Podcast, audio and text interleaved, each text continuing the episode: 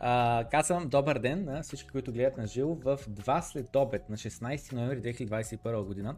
И вместо да се представя себе си да представя нашия почетен гост, започвам с А, а, а, имаш нещо да кажеш? А?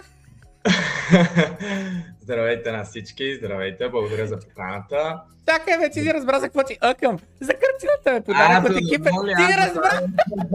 Ти разбра, това беше шегата. Да, много готино. Нали, да. да с един такъв да. в синьо и така нататък, че вчера като я разпаковах, просто бях под стрес под напрежение, че бързах там за оговорка, не знам си какво екипа беше малко разчарован, че не съм се скефил. Абе не е така безверски, як е картината, тя е една така метална рамка, страхотна е, неприятна е.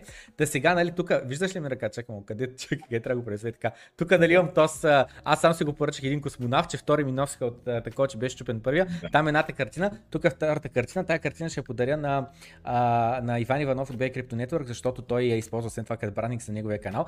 Иначе картините и двете са на лица Чолакова. И ето тук има една много яка картина. Просто не може да се така, ще кажа, е фирмата, която ги а, изгражда. Та те ми изпратиха подарък такава и на нея съм язда някаква ракета и пише а, 100к, ама код такова, а не 1 милион пише код такова, high five и to the moon. И така. Да, много готино. Да. На гости ни е, след като минахме вече през тия неща, си излия такова. на гости ни е Божидар а, а, а, Балевски от клубът на инвеститора. Така че ти вече си ни гостувал, хората те знаят много добре, следят и двата канала, няма смисъл от а, а, представяния. Кажи ти какво правиш, с какво се занимаваш последните дни, седмици, за какво си ексайтнат и така нататък. Да, ами занимавам се с като цяло, постоянно съм заед с канала, различни дейности по канала.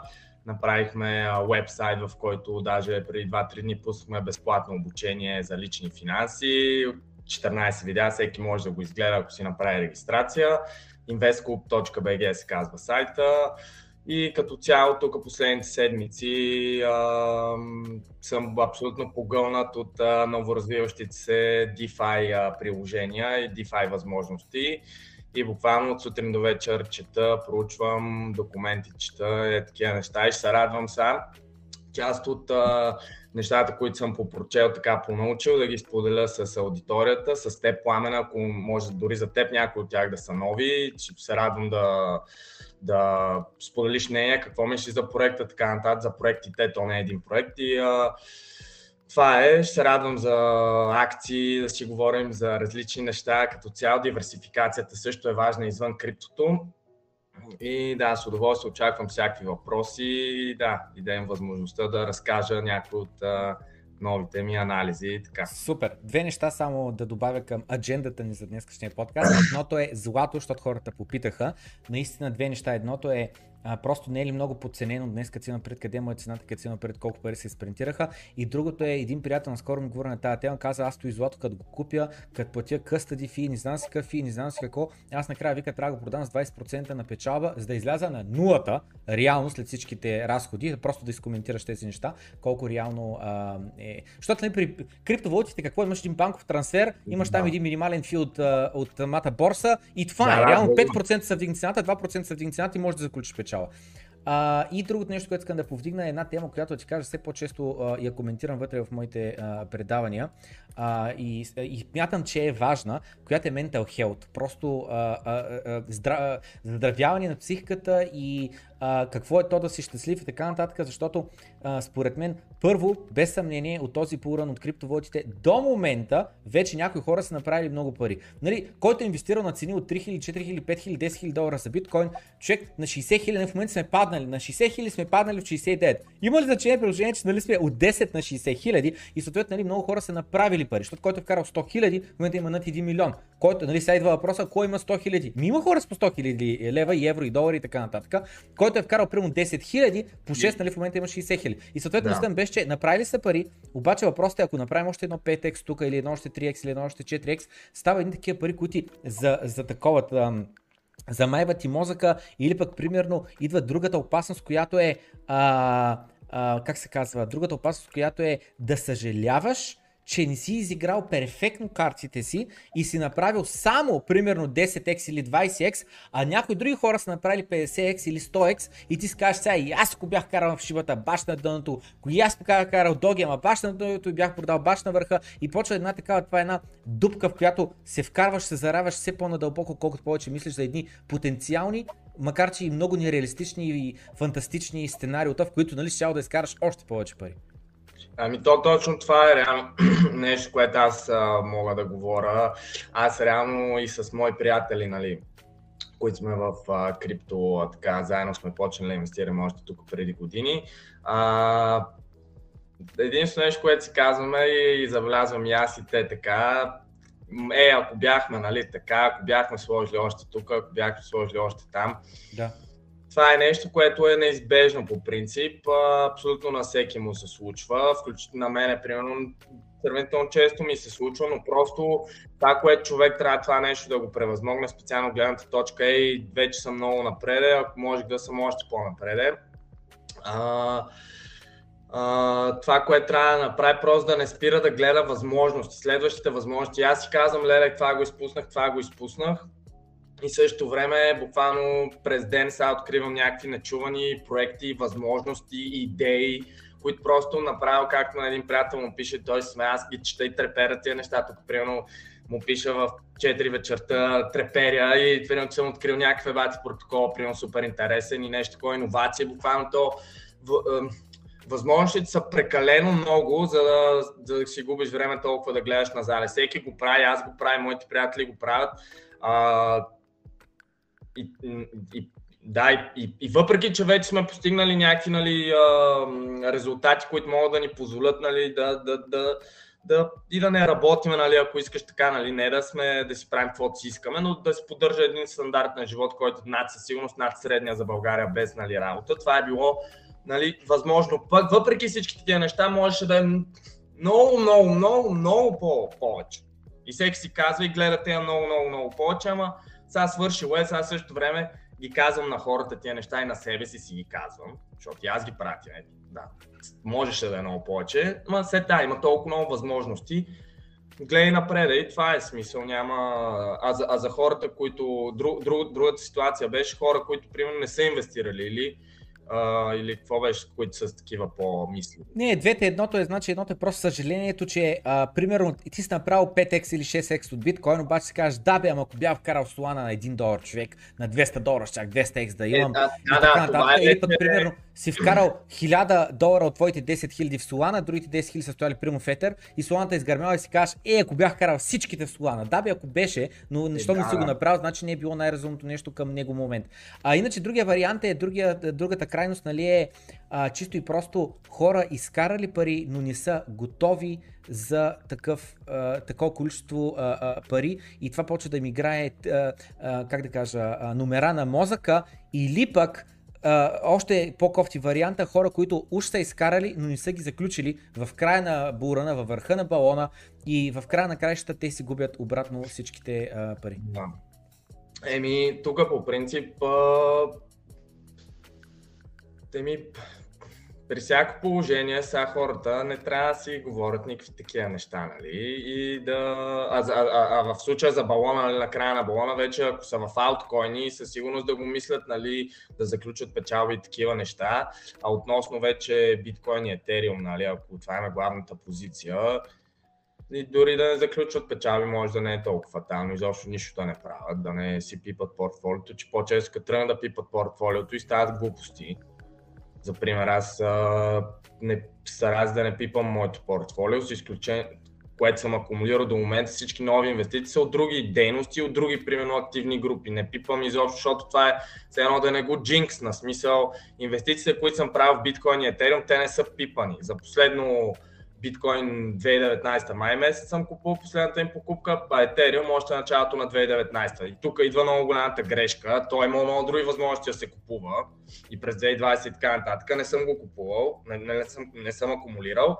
Купувал съм други неща, примерно като малко като Лигофрен купувах някакви безбожни количества злато, вместо като един бял човек да си купа някакви И един биткоин да си купа, идеята е, че много голямо количество злато акумулира, което беше там малко огромна грешка, която направих за момента.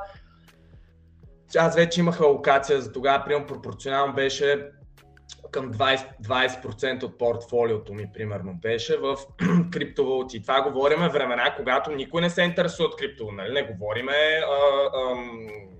Нали, сега ми е 75-80% от портфолиото. Самото портфолио е изградено като, като сума е станал по-голям за тия 2-3 години и отделно просто тези неща, те са 30 хикс, нали, смисъл някои от тия инвести, 20 хикс, 3, нали, говориме за етера специално, защото главно всичко е в Ethereum. Ам, но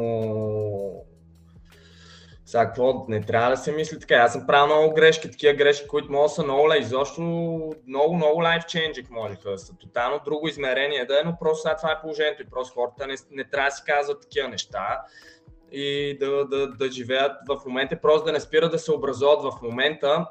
Е така ще го кажа и за тази тема ми ще е достатъчно, само за да отворим мирогледа на хората. В момента то маркет кап на криптото е 3 трилиона. Така. Само бърз оверкап. Значи историята започва с активната група на суровините. Това са били първите, още номади, така нататък. Дай ми тази кокошка за е това, за тази това, тази вълна да се облека, така нататък. Така, след това следващата активна група е хиляди години по-късно или стотици, а, хиляди по-скоро, а, недвижимите имоти. Още в а, Рим, а, мисля, че още в, в, в, в Шумерите са имали така, в, на едни таблети се списали, аз притежавам това, ти притежаваш това. Впоследствие отново около 1000 години, даже хиляди години, защото шумерите са минус 5000, около 1100 година се заформя следващата активна група, облигациите. В Италия 1100 година, тогава се заформят първите облигации. Облигация реално облигацията по най-елементарния начин е заем, който може да се търгува. И кредита от банката е заем, ама него не мога да го продадеш на някой друг. Заема по най-елементарен начин е, облигацията е заем, който може да се търгува. 1100 година. Защо се измислят ам, тези облигации? Защото а, те са наричали war bonds нали, в началото. Те, главно всичките облигации са били за война. А, примерно, Венеция по това време трябва примерно да прави а, експанзия към някаква територия, няма пари в хазната и те казват, вижте, ще правим много успешна експанзия, казват на хората, дайте ни пари на заем, ние ще ви ги върнем с едиква си лихва и съответно те събират пари в хазната, за да могат да финансират, да, да дадат пари на войската, за да отидат да правят конквести или завоевания на български. Така. И след това 500 години по-късно е активната група на акциите. 500 години отново тук това защо го говоря? Говоря го за да кажа колко рядко се заражда нова активна група. Веднъж на стотици години, в началото са били хиляди, в момента са на, веднъж на 4-500 години. Акциите са създадени през 1600 година в а, а, Холандия, Амстердам. Защо? Защото тогава е така наречената Dutch Golden Age, а, златния век на, на холандците. Те стават е, компаниите им стават много мощни, стават световна а, империя стават и съответно а, компаниите им стават много големи. Те измислят начин как нормалният човек да почне да печели от развитието на тия компании. Просто разцепват компанията на малки части, наричат ги акции, хартиени неща, сертификатчета, че ти притежаваш толкова малко от тази компания и съответно това е и сега, 4-500 години по-късно, се заражда новата активна група. Трябва всеки да, да не, знае, не знаете какви късметли сме, да живеем сега. Сега живеем, в когато сега се заражда тази нова активна група, всяка една от тия до сега сегашните суровини, имоти, ак, облигации, акции, всяка една от тях е между 100 и 200 трилиона като големина облигациите примерно са над, защото това е всички дългове фактически, всички заеми, държавни и корпоративни, защото има два вида облигации, държавна и корпоративна, ам, са над 200 трилиона. А, акциите са над 100 трилиона, суровини са над 100 трилиона, имотите са и те към 200 трилиона. И в момента имаме тази активна група на криптовалутите, която изяжда по брутален начин част, тя изяжда от другите активни групи, така и сме на 3 трилиона. И колкото и консервативни да сме, да, какво ще кажем, че това е единствената активна група, която е де, около 10 пъти по-малка от другите активни групи. Пак е 10 хикс от тук. А какво става, ако станем колкото тях и ние да станем 100 трилиона, което е нещо, което за мен е абсолютно неизбежно по принцип.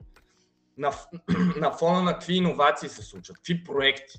А, тотално се променя финансовата система. Пред очи... Аз това толкова се вълнувам и не спирам да чета и се образувам. Тя се променя пред, очи... пред очите ни. Само е сега, този месец и последните два месеца, новостите в тая екосистема, която е, ще преминаме през тях, са просто фрапантни за мен. Просто думи нямам, наистина. Нямам думи и се вълнувам изключително много, защото а, потенциала от тук и само, а за контекст, DeFi потенциала на DeFi какъв е?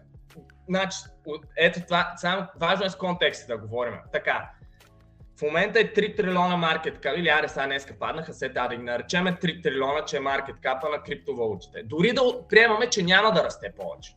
Много сме консервативни, то, то, то, то или ще расте, или ще умре, то няма. Ти или растеш, или умираш фактически, но да приемем, че няма да расте повече и ще остане 3 трилиона. DeFi, Total Value Locked в DeFi в момента е 250, 260, 270 милиарда. Имам графики, сега не помня точно цифра, ще покажа след малко. Тоест фактически DeFi има 10 хикс от тук, защото в момента в който всичко стане interoperable, няма да има, ти трябва да си олигофрен, да, не си слагаш парите да ти йилдват uh, DeFi, в DeFi по принцип. Защо? Защото ти просто имаш един актив, който за какво да ти седи така, като няма риск да го сложиш да се лендва в някой протокол, например. Само моля да не те да обиждаш хората, не кай олигофрен, ние чукундур ги наричаме. Сигурно. Добре. Добре. И фактически това е, че просто DeFi е 10 хикс от тук, дори да не расте криптопазара. Това са думи на Сергей Назаров, създател на Chainlink. Той каза просто за да представите в контекст, той каза след време няма да има нормален човек, който да не си слага парите да му йълдват. Няма значение дали е Dogecoin, Bitcoin, Shiba Inu или всичките мемета и така нататък. Всичко ще йълдва нещо. И това е просто, и затова DeFi е сектора, който е един от секторите, които най-много трябва там да се наблегне, тъй като той, там е 10 хикс дори да нарасте пазар. Така че много голям потенциал. Значи, няколко неща. Първо, ме ми хареса, ти сам каза, нали, че да не съжаляваш за това, какво може да било и така нататък. И ти сам си каза, можеше къде-къде по Life Changing Amount of Money да си направил, идеално си изиграл всяка една възможност до момента. Да, бе, окей, но просто не е реалистично. И а, как да кажа, и другото нещо е, че нали, особено по-новите хора имат доста нереалистични очаквания, защото те са чули тази криптовалута се вдигнала с 100x. Да, бе, ма тя е някаква чисто нова, тръгнала от нулата, лесно маркет капитализация 1 милион, 100x е 100 милиона. 100 милиона пак нищо не са, то няма 1 милиард. И съответно първите 100x нали, са ужасно лесно, обаче човека чул 100x и главата му е 100x. Така.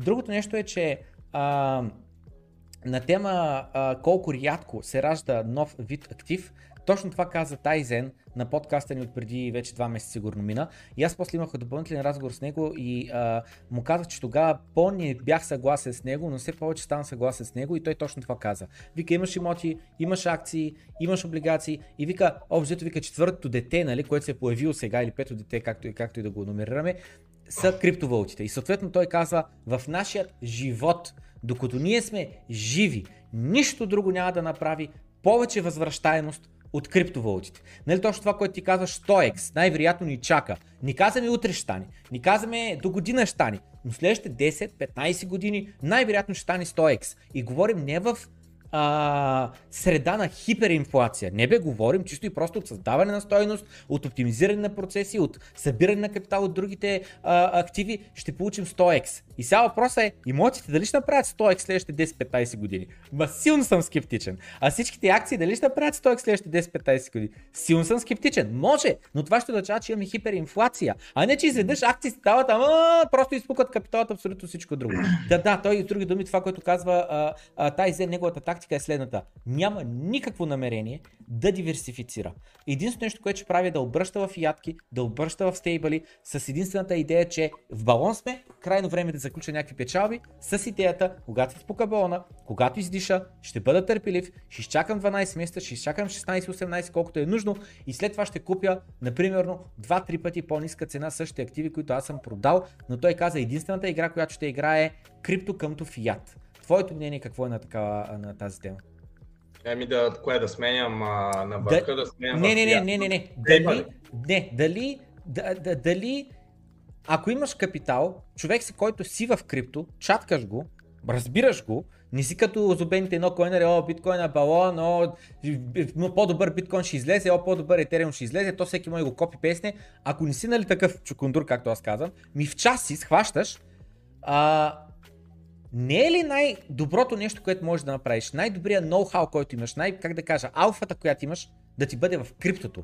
С други думи, аз ако искам да диверсирам в недвижимо имущество, ми аз сега трябва да се образувам на тая тема. Кой имот, как да го преценявам, какви майстори, ще купувам ли някой имот в лошо състояние, в добър квартал, да му направя ремонт. Толкова много Как да кажа, връзки трябва, под връзки няма пред някой, че прави услуги, ами просто нали, да, да правилния брокер, правилния майстор, правилната бригада, правилното това, почваш от нулата. А когато си в крипто вече от години и си надълбоко и го чаткаш и си изиграл един цикъл, умножил си спестяванията, направил си голям капитал, според теб има ли логика да си останеш единствено и само да играеш криптоциклите, криптоиграта или ако ще и само ходал, но въпросът е да не диверсираш в други неща, защото нищо друго няма да направи 100x следващите 10-15 години? Еми, по принцип, аз съм на темата, че диверсификацията е нужна, а аз съм човек, който е започнал не от крипто, а аз съм човек, който е започнал 3 години преди изобщо да знам, да чуя крипто какво е. А, и фактически ам, а, в мозъка ми е ingrained или на български, нали, то, е, то е вградено в мозъка ми просто аз да се интересувам от други активни групи, да следа други активни групи и така нататък. А, и просто тази мултиспектърност, с която просто подхождам, просто ме кара да не съм само в крипто, но просто усещам възможността и това е хубаво и лошо нещо. Ти не, е хубаво да си само в една акти, дори да е правилно. Примерно, ви, значи сега, може някой да сложи, да заложи всичките си пари на 36 на рулетката и ако се падне 36, той да си каже, е, аз ти казах, знаеш си, ето, виж, аз добре, че как не сложих повече, да, ще си каже. Да, бе, ама той шанса да си изгубиш парите по принцип е много голям и мисълта ми е, тук не визирам за крипто, че е много голям шанс in general да си загубиш пари, но идеята е, че просто подхожда с този менталитет, че има риск, трябва да си в различни активни групи. Най-добре, някои активни групи са е добре, сега не е добре. И добре изле от така гледна точка, че ам, когато аз 2018-2019 със сигурност не е било толкова сигурно. В момента риска е много по-малък, отколкото тогава. Нали, бил. Ето ти знаеш, а, да, може цените да са много пъти в пъти по-нагоре, ама риска сега е много по-малък, сега има адаптация, сега има развитие. Преди от 2018 етара не беше сега, което е сега в момента. Биткоина, да бе, на теория си е същото, но пак не беше толкова общо прието. Не, не, не, Нямаше нито една компания, която да го има на Balance Sheet, да yeah. Trade Company, нямаше yeah, Salvador да Blend за Legal Tender. Lightning Network имаше капацитет, два биткоина се въртят вътре в Lightning Network между двама човека. Нямаше като в момента, колко биткоина имаше? 3000 биткоина или колко бяха? 3200 и 300 в Lightning Network заключени. Да.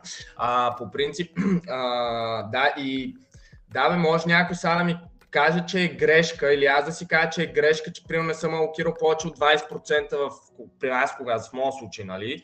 Обаче в моята очи е, да, бе, ама аз съм бил в 20% в една активна група, която е някаква супер нова и това е за всичките пари. И, и, и това ли е, примерно, Грег Вос, той Антони Помпляно го беше канил, той е такъв бонд, много известен бонд трейдър и кредит маркет спешалист, от 40 години има експертиз и от 2016 е в биткоин. И той това казва, че са 40%, 60%, или 40 или 60% от алокацията на всичките му активи, а това е човек на 60 години, т.е. той не акумулира активи от 10 години, а от 40 години акумулира активи. А, всичко му е и той каза, че примерно 20-30% му е в имоти. Съответно, ето замислете се имоти в, имоти в Америка и 40, т.е. колко му е криптопортфолиото като сума. Огромно нещо, за да е примерно двойно по-голяма цялата му имотна алокация и той просто също нещо, той просто е купил и никога не е продал просто. Той в началото не е купил 40%, той е купил 5-10% и просто защото е бил супер сигурен в това нещо, ама и той каза ти не мога да сложиш 100% дори да си сигурен, защото ти никога не, няма сигурност такова нещо. Също нещо, аз само всичкото да левридж, например, едно към едно към 2, а едно към едно, едно, едно, едно към 1,4 левридж, примерно да си сложа, 1.3 левридж, примерно да си сложа, всичките пари на такъв левридж да си сложа, примерно на биткоин да фърчи от тук, ама да бе, ама аз къде да знам, нали, мога да има Black Swan Events, черни лебеди на български, а, такива случаи, където не знаеш какво може да стане утре, може да има катаклизъм природен, може да има ебати стрива на борсата, Те от ден за ден е само да няма ликвидност банките в Феда, изведнъж от ден за ден да свърши ликвидността на банките по принцип и да след 24 часа тотално да има срив на кредитните пазари. Това всичките тия неща са изцяло възможни. И да, но в същото време, който и Грег Вос го казва, това е мое мнение и не мнението на повечето хора, биткоин примерно тук ще отива, най-вероятно ще задмине 1-2 милиона, ще задмине. Сега ще кажа, нали, за да не хвърляме така цифри на база на какво ще достигне 1-2 милиона, но по принцип, да бе, дори да си го мислиш, това е сега 60 хиляди, не върви да си сложиш всичките пари, пак ти не си сигурен. По-важно е правил номер едно на Бъфет и то това е на Бъфт, ама трябва General, правил номер едно не губиш пари, правил номер две, не забравяш правил номер едно. Всеки гледа и на инвестициите от гледна точка на възвръщаемост, а първо се гледа риска. Ти ако гледаш само възвръщаемостта, ще оцелиш веднъж, ще оцелиш втори път, ще оцелиш трети път, ама ще гръмнеш рано или късно. Смисъл не мога да гледаш само възвръщаемостта. Трябва да се гледа риска. Първо риска, знаеш, че не мога да загубиш пари, и винаги знаеш, че не можеш да си напълно сигурен и след това оттам вече гледаш възвръщаемост, алокации и така нататък. А на база на какво ще достигне 1-2 милиона, думите на Грег Вос, че в момента глобално с целият кредитен пазар е 900 трилиона. Всичките активи нали, е такива с 4-500, ама като сложиш и деривати, такива дец и много е такива неща, всички деривати и така, 900 трилиона са такива по-танgible, които могат да са. И от тия 900 трилиона той казва, за мен е биткоин със сигурност въпрос дали биткоин ще е 5% от това или няма да е 5% от това. И той казва, ако е 5%, просто супер елементарно, 45 трилиона, делено на 21 милиона, е ти ги даже над 2 милиона за, за биткоин, нали? И реално той казва как ще, защо ще достигнем до там и той мисълта му е за тия негатив, негатив yielding bonds, нали, за негативни, защото в момента има 15 трилиона негатив yielding bonds. Това ще рече, че т.е. негативно до, uh, облигации с негативна доходност. Даваш пари, си гарантираш загуба и то това е на nominal basis. Има вече такива 15 трилиона, той говори за on a nominal basis, това ще рече на номинална номинала да е негативен. А реалната доходност е номинала плюс инфлацията. И съответно, ако номинала е минус едно на доходността на т.е. 1% губите, такива има множество в Германия, в Япония, в масово в Европа има главно такива, в Америка няма още такива. Добавиш още 6% инфлация. Официално. Добавиш още 6,2 и ти губиш 6,7%. Това е невиждано от 1940 година насам, защото 1940 е последния път, когато е имал висока инфлация и ниски лихви, защото това за да се противодейства трябва да се дигнат лихвите. Тоест Централната банка трябва да започне да дига лихвите, за да, за да накара и облигационния пазар да почне да си дига доходността, защото те, те, се, те се ръководят от, от главните лихвени проценти на централните банки, защото централните банки дигат лихвените проценти и това казва на всички а, кредитори, тези, които дават кредита, окей, риска се дига, трябва ние да си дигнем, те заслужават повече доходност, съответно риска се дига и доходността трябва да скочи съответно и затова се дига облигацията. Ама в същото време в момента са пресирани, защото има преклено много дългове и не може да се дигнат тия дългове, защото просто няма откъде да се намерят парите да се плати лихвата.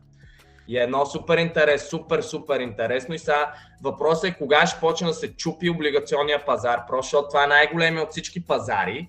И в момента, в който това почне да се чупи, е тогава буквално економически наистина за някой ще има парти, на други ще има много криза, защото тъй като в а, момента, в който той почне да се, да се чупи хора да изкарват пари от него и не знаеме точно какво ще стане, защото динамиките са много интересни тук.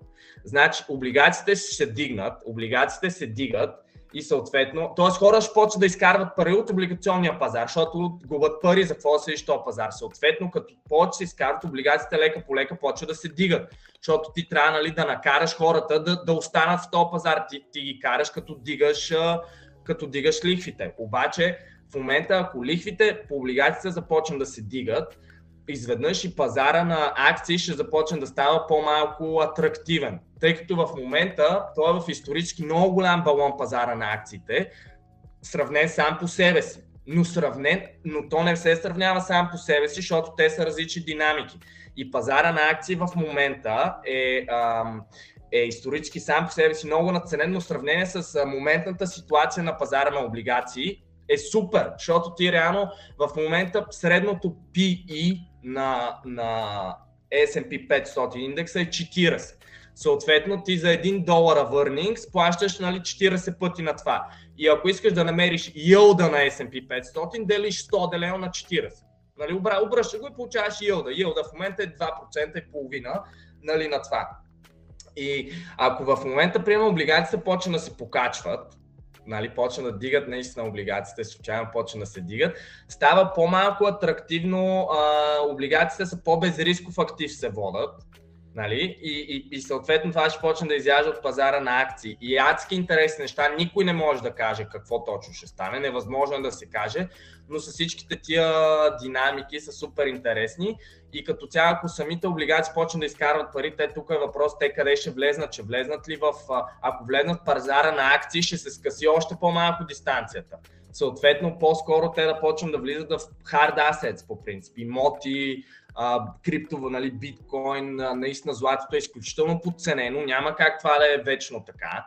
Просто ще, то не е почнал, ам, и, и, хората не са почнали още да се страхуват от инфлацията, по принцип. Изобщо не е станал никакъв страх, това може да се види просто по пазара на, на, на златото. То не мърда, къде толкова, да, те тия пари отиват на други места по принцип, ама те институциите ще започнат да купуват повече злато. По принцип. Още няма страх по принцип покрай тази инфлация, което е супер очудващо, защото тя е 6,2%. Това е скандално наистина. Не знам ти как би рефлектирал на тия неща, където сега ги упоменах. Те са...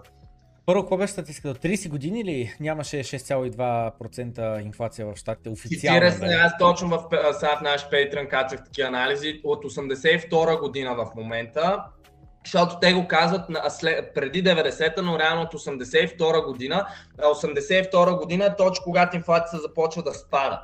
Тоест, нали, просто тя достига към 17% и започва да спада. А и друго нещо, по думите на Грег Вос, който това може да се гледа при Антони Помпляно, ние правим пак в Patreon, правим там анализ на цялостен анализ на какво е негативна доходност, така нататък, как са тия движения на пазарите. А, а, а, е, как ми такова за Грег Вос нещо чак да кажа, ми скочи това. Добре, нищо, извинявай. Сега ако се сети, ще го кажа. Ще, ще, ще се сети сигурност, ама ми изкочи от главата. Ще сети. Значи аз съм съгласен с теб, че трябва диверсификация. Нали има един а, израз, какво беше? Концентрираш капитала, за да а, направиш богатство и след това го диверсифицираш, за да а, го запазиш. И освен това не мога да сетя кой е, примерно пак бифетката, както ние тук го наричаме, та, Уорън Бъфет, а, такова, а, а, или не, някой друг беше май, че каза, нали, прекаленото диверсифициране е за хора, които просто не знаят какво правят. И с други думи, ако се разбираш нещата и нас, да бе, диверсифицирай, ама пак дали не е да се разпръснеш на 100 места, ами разпръсни се примерно на 5 места. Да, Яйцата да. си, нали, са в 5 кошнички, а не в 100. Та, да, съм съгласен с теб. Аз лично ще диверсифицирам. Аз лично в момента нали, концентрацията ми в крипто е такава, че се чувствам некомфортно. Не искам да ми е толкова голяма концентрацията, но все още просто съм с нали, залога, който правя. Причината, поради която ни вадя капитал, въпреки че в момента нали, биткоина и да е паднал 69 на 6, на 60 хиляди, няма значение. Той е много близко до върха си. Нали, смисъл, това е равно на 2017 година. Абсолютният върх на балона е 19 600. Ти да си излязал на примерно идва до нещо труда, да си излязал на 17 600. So, ти идеално си изляза, ако си изляза на 17600. Та, в момента аз нали мога да изляза, мога да си изкарам капитала, защото нали, това са пари. Дали са в биткоин, дали са фиатни пари, дали са недвижимо имущество, дали са в а, акции, той е капитал, той е енергия, той е пари. Та той е капитал, аз мога да го изкарам в момента от криптовалути, но просто не го правя, защото моето лично мнение е, нали, че а, в а, краткосрочен план особено дългосрочен също, но в краткосрочен план аз очаквам това нещо да отперформне и акции и недвижимост и нас какво. Заради това съм готов да го поема. Той е риск, да не изкарам капитала, да не диверсифицирам още и да изчакам, което е просто риск. По нас си нали риска, ще видим какво ще стане. Ако съм в грешка, нали съм в грешка, ще трябва да чакам по-дълго, докато отново криптовалути се нали, до по-високи нива. Но, но, веднъж като се вдигнат, веднъж като започна да изкарвам а, капитал, аз абсолютно смятам да диверсифицирам по другите а, а, активи, просто защото, а, как да кажа, нали, а, идва един момент, в който човек си казва enough is enough и просто главният ми а, а, как, главната ми мисия от тук нататък е просто това да не го губя. А не, че чак толкова много искам да го умножавам по 2, по 3, по 5, по 10 и така нататък. Говорейки на тази тема, нека да минем през злато много набързо. Аз те попитах, мисля, че а, преди да започнем, че с а, един приятел говорихме наскоро, той каза, че като направи сметката, едва ли не, не си служава да купува злато, като не съм сигурен, говориш за физическо или не физическо, но общото говориш за това, че таксите го изяждат. И каза нещо труден, че трябва злато с 20% се вдигне от там, където го купува, за да може той да излезе на нулата, а не на, на, на печалба или на малка печалба. Да моля те, миним много набързо, през злато, физическо и не физическо, просто ако човек реши да диверсифицира, колко точно го струва тази диверсификация в златото и а, защото нали при имот, аз купя един имот, толкова големи такси имам за прехвърляне, за това, за онова, данък на държавата и така нататък, че в крайна на краща този имот трябва да се 50% цената, за да мога аз да го флипна на, на печалба. Да. Еми, по принцип това не знам той как да е смятал те с 20% да трябва да. По принцип е около 2-3% е спреда, т.е. под цената, спрямо това, ако ти примерно в Tavex или iGold, например, които са тук в България, две от най-големите такива дилари на злато. 2-3% ти е спреда, 4-5 ако нямат много ликвидност и така нататък. Стой само за мен, стой само за мен. 2-3% това означава, че а, абсолютно примерно 2000 долара те ще им го продадат на 2400 или колко ти идва там? Не, ако е 2000 долара, 2040 ако 2040, е да, да, окей. Okay, да, и е 3%, нещо от сорта. Ако искат да ми го купят обратно, ако искам аз да го продам после обратно, на колко ще го купят? На 2000 или на 1960? Ами по принцип това е, че във време времена, когато има малко ликвидност, те го купуват над спот прайса даже. А, да, в смисъл от март месец, когато аз тогава обръщах. А, а, тогава съотношението спрямо злато и сребро за първи път в историята задмина 100 и аз обърнах много голяма част от златото си в а, кеш и след това с леврич а, направих на трейд с, нали, там с злато, който доста успешен нали, беше. И като цяло ам, а, те тогава ми купиха златото над спот цената, защото просто нямаше, или много хора се втурнах, са се втурнали да купуват злато, те нямат и го купуват над спот цената. Ам, това е готиното нещо, значи таксите при физическото злато фактически. Сега ако някой си купува 5-6 монети, може и в а, тях да си ги държи. Сега всеки нали, сам се преценява, това не са финансови съвети. 5-6 монети не са много, това са и толкова са от една унция, това са 20 на хиляди лева. Те са супер малко като количество, нали, е, все може да се скрие някъде, сега за такова, ако не, примерно, волтове, аз в Холандия имам такива, те, по, те таксите, доколкото знам, са едни и същи, там е по 23 евро, мисля, че им беше, съответно тук е 50 лева на месец някъде ще е, може би по-малко, не съм запознат. А, а, така, Друг начин да спестите рано, ако купите ETF. Ако да ти кажа, през... съмнявам се, защото казваш 50 лева. Човек да ми 15 лева ми е таксата просто да имам онлайн банкиране, разбираш, да имам банкова сметка. Еми, да, е, ма много е по принцип това една кутийка. Сега тук верно, че са, има изроди в България, нали? За една кутийка може си 200 лева. Ти вземат, ама да, то един гараж е 200 лева. Колко ти вземат за една кутия, не знам по принцип. А, затова а в Холандия си е горе нормални цени, смисъл не е нещо и въпросът е, че Холандия каже, там е 20 евро, но си има преди, че там минималната, е 5 пъти, минималната заплата е 5 пъти по-висока от България минималната заплата, така че там 20 евро е още по-смешна цифра, нали, от рода на 2 лева тук или 3 лева тук, не е такова. А, друг начин да закупи може да е през ETF, но тук вече ETF е много улеснява, но ETF вкарва такса, expense ratio се нарича, годишна такса имате за това, че те менажират а, самия, самия фонд. Нали? Какво ще рече ETF? Купува, да, депозирате 100 лева и те купуват за 100 лева златото. Нали? Но минуса при това нещо е, че в когато цената много се дига и по презумпция, нали, защото хубаво е някакво злато да купите, което никога не го продавате. То е като вашия биткоин. Имате някакво злато, дете никога няма. Имате такова, което може би ще го, го купувате сега с идеята да е, защото има инфлация, цената е логично да се покачва Айде да видим кога ще почне да се покачва и така. И ам, тогава, съответно, вие очаквате да го продадете на някакъв пик. Вие, съответно, с такава мисъл го купувате. И тогава, ако купувате ETF, вие не можете да го продадете над спот прайс. Вие винаги автоматично го купувате, вие го продавате на самия спот прайс, в а, времена, когато има маркет exuberance, т.е. когато има така м- е доста. мания, нали? Всеки да. ще иска да купува и така нататък. Няма ликвидност и тогава те го купуват с по 5-10% над спот цената и съответно, примерно, ако а, това може да е много голяма разлика, нали? Реално това е така алфа, която изпускате, която алфа, нали? Е възвръщаемост, която изпускате на, на... и отделно по принцип, то целият смисъл на злато е да е физическо и да, да излезнете от системата по принцип, така че затова самия ETF не е окей. Okay. Отделно тук сега няма да навлизам в това. ETF-ите масово лъжат, че какви резерви има. Казва, Добре. че имате ни резерви, доказва, че ги няма. Много извинявай. Сега е просто момента, защото ти просто каза няколко много ключови думи. Едното нещо каза е, златото идеята е да бъде физическо, за да излезеш от системата.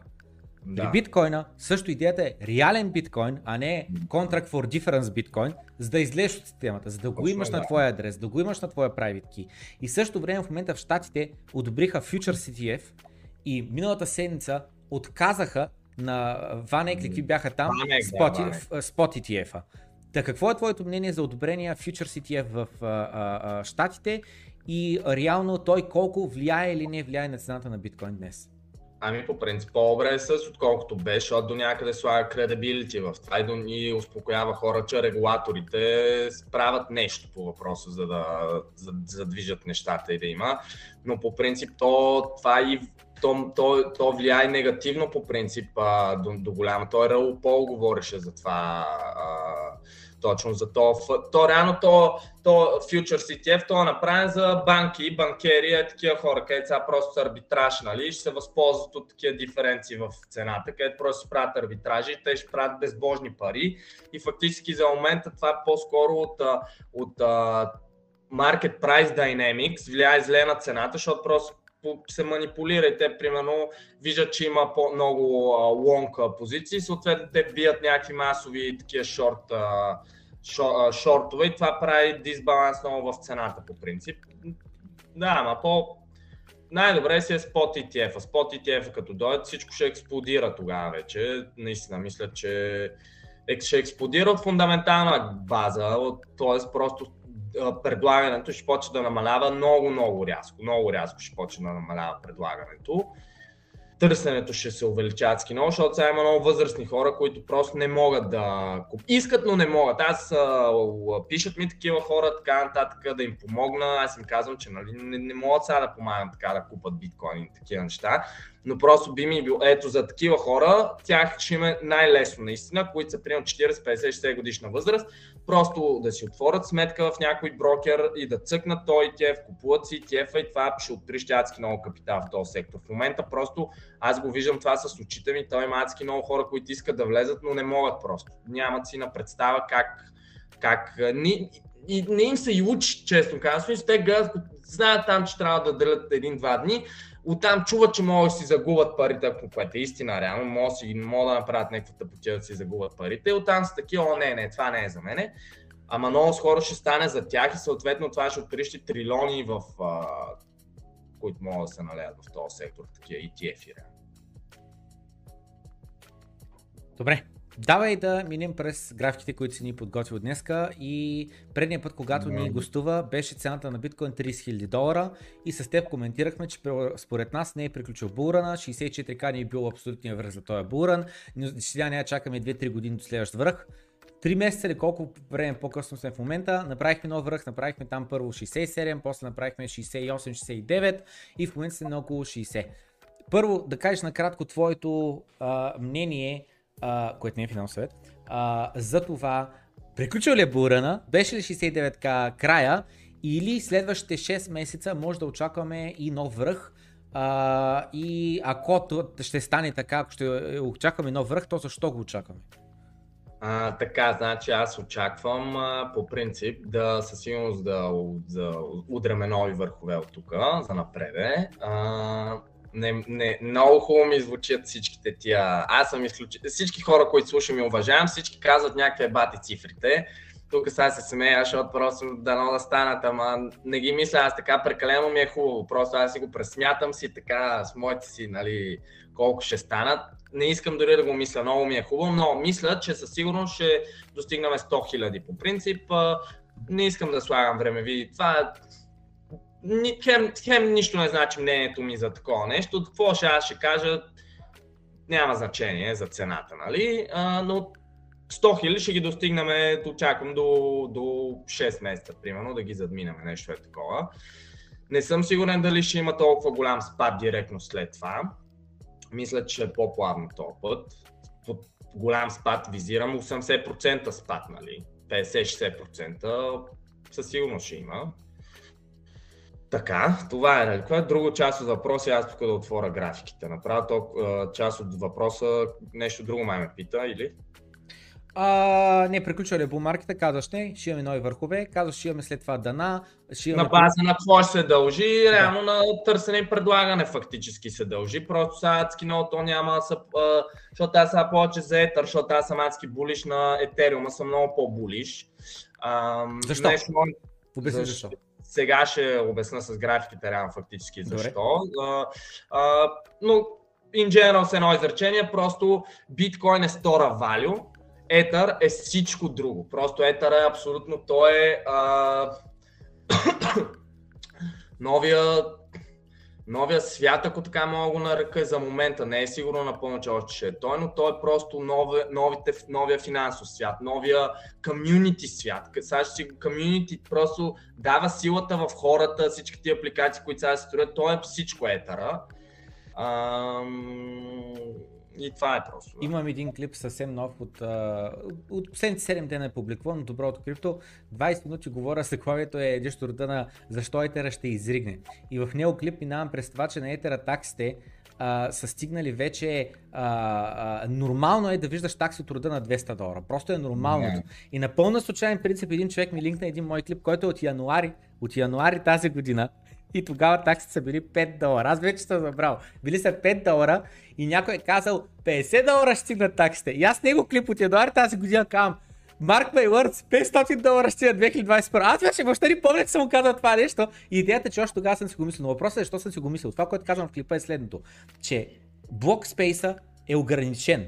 И колкото повече хора искат да го ползват, толкова повече се вдига цената. Защото, нали, както при биткоин, колкото повече хора искат да го купят, толкова повече трябва да се вдигне цената. И въпросът е, както биткоин е ограничен 21 милиона, обаче той не е, той е ограничен 21 милиона, обаче това е във вида колко ще се изкупаят тотал, но а, supply динамиката, под supply динамиката имам предвид, че ако се вдигне утре цената на стока, утре, изведнъж се появят от нищото много биткоини готови за продажба, нали, защото цената е стока. Ако се вдигне цената на 200к утре, още повече биткоини, ти казвам 10 милиона биткоина от нищо се появят готови за продажба. Докато при блокспейса, при блок а, мястото върху Ethereum блокчейна и биткоин блокчейна, то е ограничено. Дори да се появят много хора искат да купят, то просто няма място, няма място. А, не може да и така да го ескалираш по 10, по 20 екс, така нататък. И съответно това, което се означава, че блокспейса, означава цената на транзакцията, скача яко. И в един Twitter един човек точно това обяснява, вика, че в момента ритейла купува блокспейс. И както нали, всички знаем, че няма твоята дъвка, нали, хората казват, аджаба как ще купувам с биткоин дъвка, като нали, таксите са скъпи а, и не мога да си купя аз дъвка за 5 стотинки, като транзакцията ми струва 2 долара, примерно върху биткоин. То хубаво, кой ти каза, че твоята транзакция, че си купил днеска дъвка на тая дата, тря... има място тая транзакция върху блокчейна. Блокчейна пространството е толкова ценно, записано е върху толкова много компютри, вовеки ще бъде записано, на никой не му пука за твоята тъпа дъвка, че си купил, разбираш ли днеска. Съответно, мястото не е там. Съответно, къде е място? Място е върху Layer 2. Място е върху Lightning Network. Та по същия начин с Ethereum, нали, първото нещо, което а, то не е вече, то става, става второто. Едното нещо, че имаме шардинг, ще разбием а, а, самия а, блокчейн върху шардове и нали, ще бъдат обединявани. Това е едното нещо. Другото по-важно нещо е Arbitrum, Optimism, не знам всички тия Layer 2 Scaling Solutions. Реално таксите за транзакции върху Ethereum, което означава за блокспейс върху Ethereum, ще се плащат не от ритейл, не от човек, ами от други блокчейни. И съответно с една транзакция ти реално компенсираш хиляди транзакции в един запис. И нищо мисълта ми беше, че общо взето този Twitter а, а, а, тред а, обяснява колко а, ценен е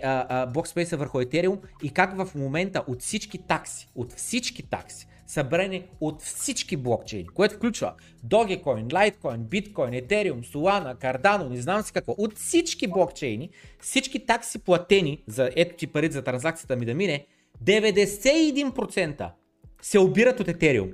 Ти смяташ за какво стана въпрос?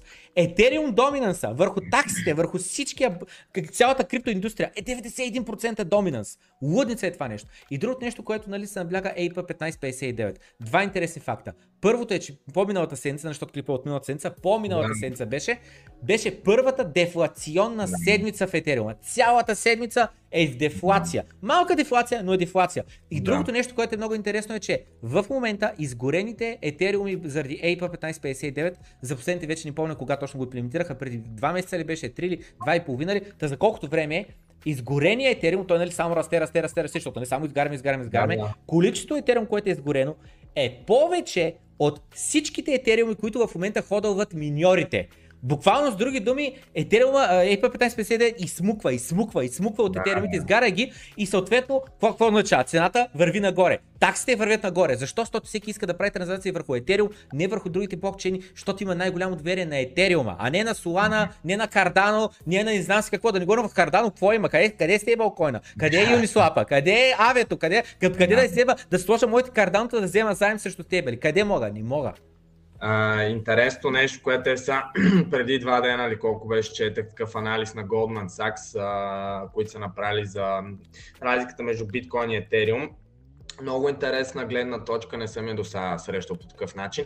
Ако случайно се почна да се дигат лихвените проценти, а, това ще е силно негативно за биткоин. Защо? Защото е негативно по принцип за златото. А в момента биткоин е дигитално злато. Когато лихвените проценти се вдигат, става а, по-малко атрактивно да, да, да акумулираш non-yielding assets, non-cash flow producing assets, т.е. такива активи, които просто трябва да, ги, да им се дигне цената, за да спечелиш нещо.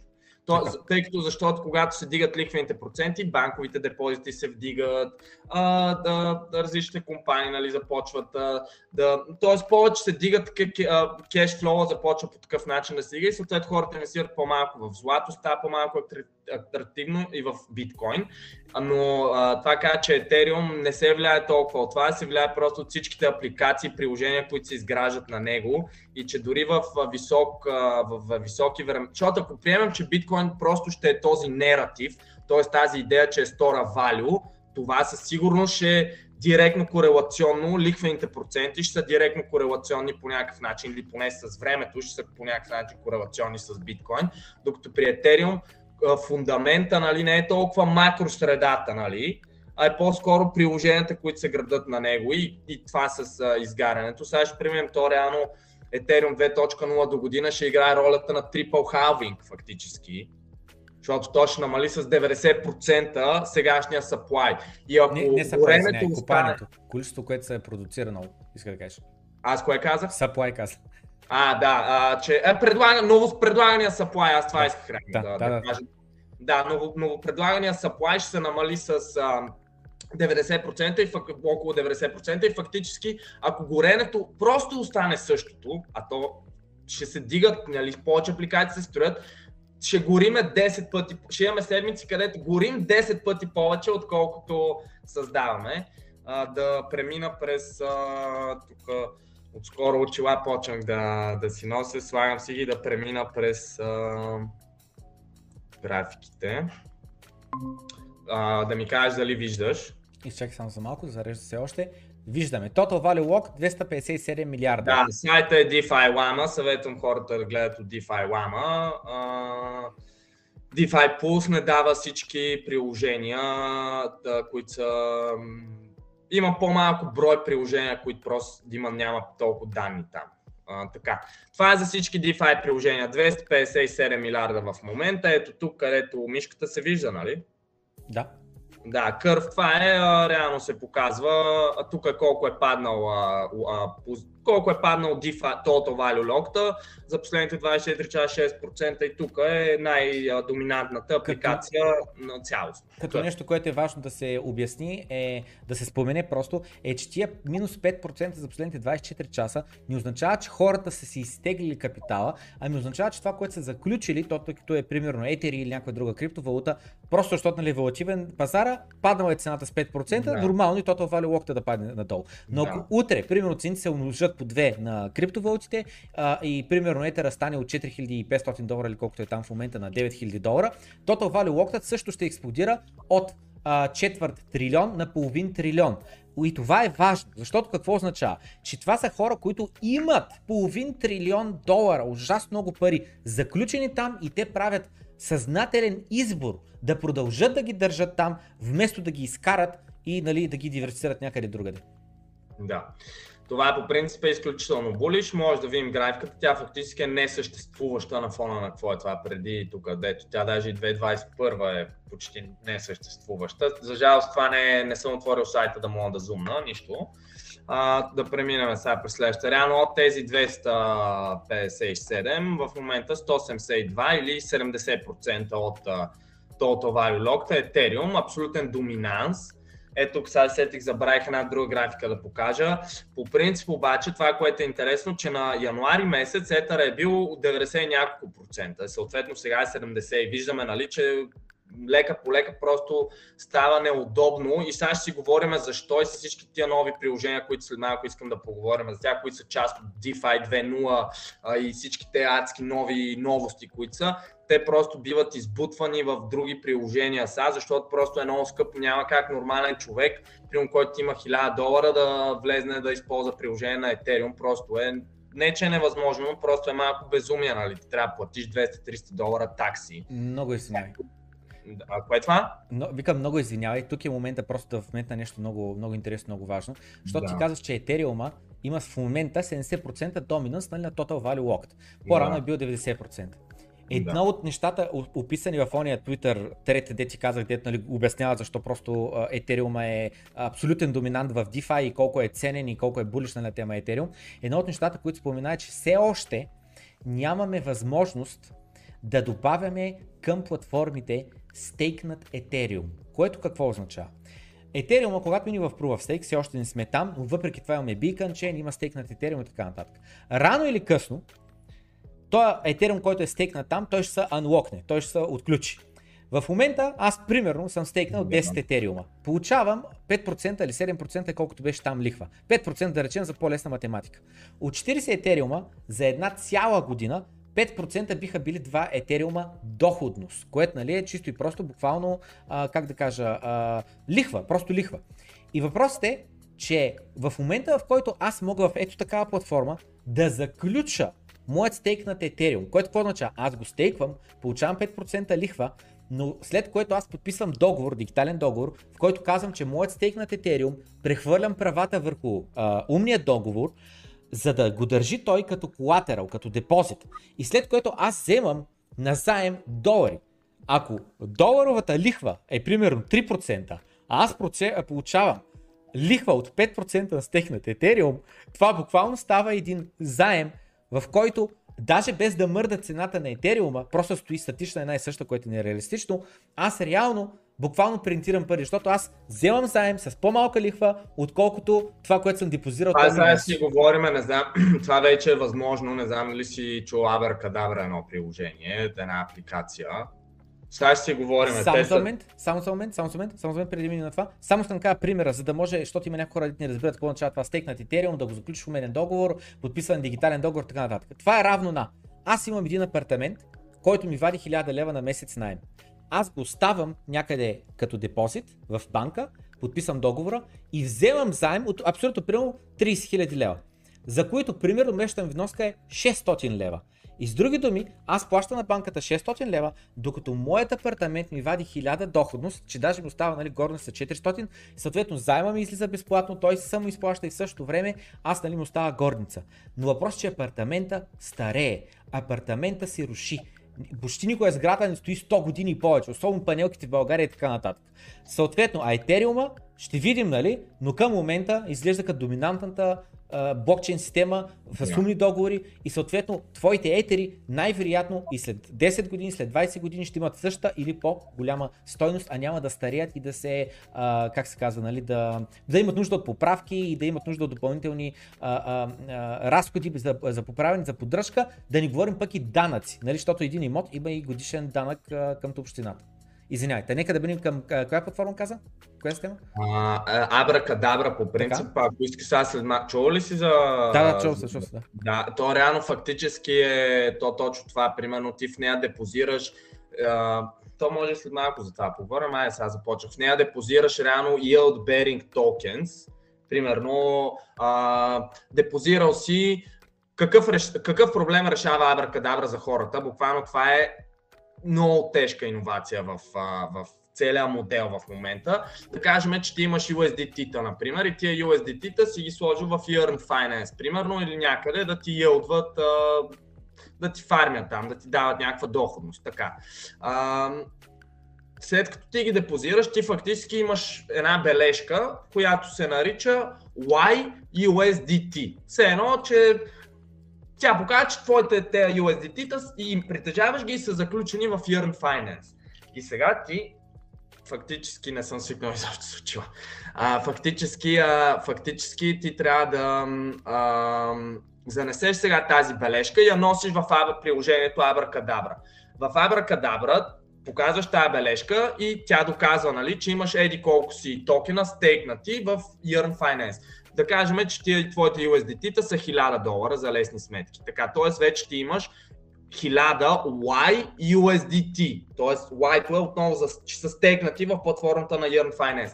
Депозираш ги сега в Abracadabra, тази бележка и те ти отключват 1000 MIM токена. MIM токен е стейбл, е Magic Internet Money се нарича и това е стейблкоин, който сега ти можеш да си го ползваш, да си правиш каквото си искаш и ти плащаш 0,8%. Там зависи нали, какво си стегнал, но е в момента между 0,5 и 0,8%.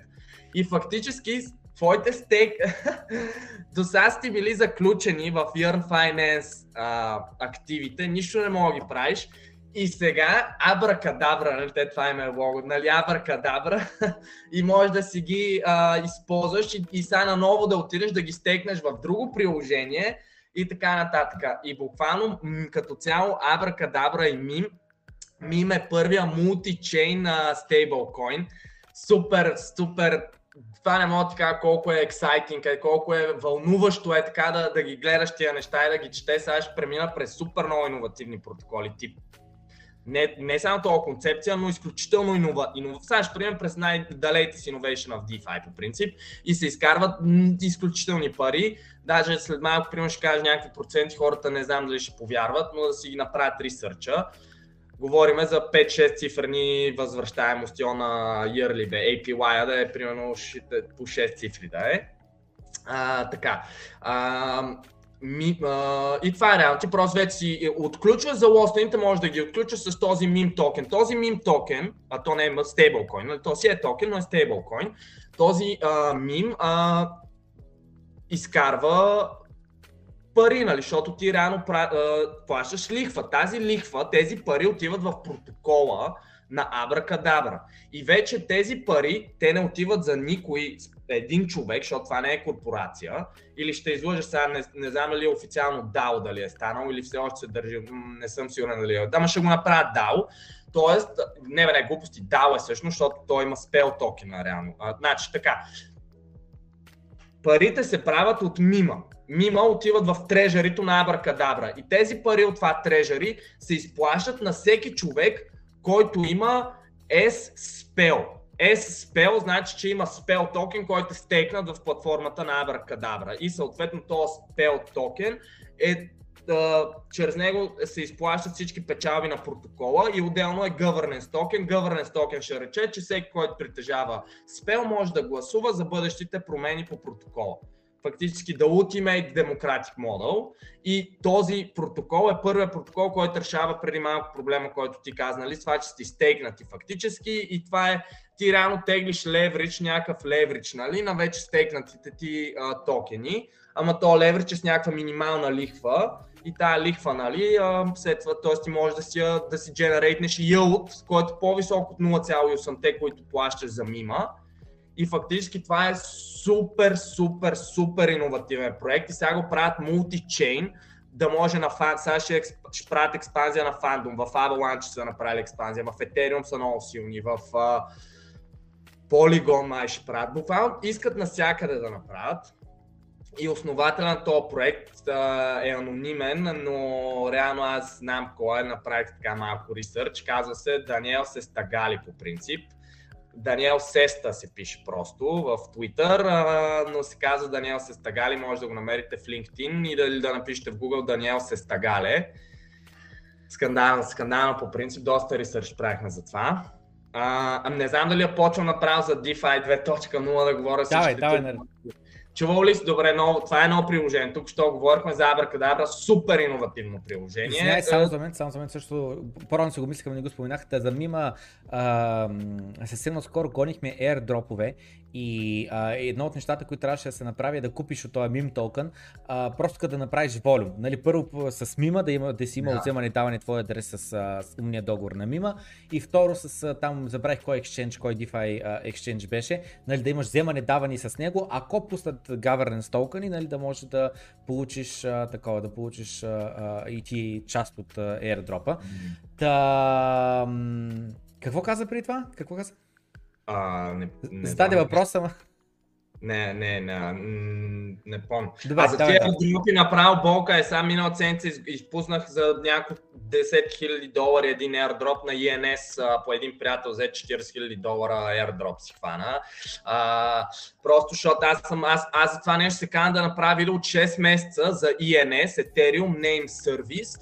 Това е ам, протокол, който реално ти позволява да, да, да напишеш примерно а, božidar.it. Не е нужно сега да пиша целият адрес, за да ми изпрати шетър и аз мога да си го напиша božidar.it. Много улеснява и така нататък. Направиха го governance. DAO го направиха самото ENS и на всеки човек, който е имал а, прикачен ENS, ENS му дават по 1.2 ENS за всеки един ден, в който е имал ENS и отделно ако си го локнал там по две мултиплеера, бе, 500 токена получи. То, Но точно това е, че реално ти не си го изтървал за малко, ами то реално е трябвало отдавна да закупиш да, ENS адрес. Други думи, да, да, е трябвало да, да, бъдеш от early adopters да го използваш, да, да. а не е така, прави нещо за 5 да. минути, точно 10 минути преди дедлайна и ще взема големите кинти. А не, не, мисля ми, че го изследваш, защото си казвам супер много време, тук от 6 месеца, затова ще направя видео много интересно, че си направя даже и такова и е така просто имам све много задачи, не го правя и като го разбрах, затова така ме скъс сърцето по принцип, много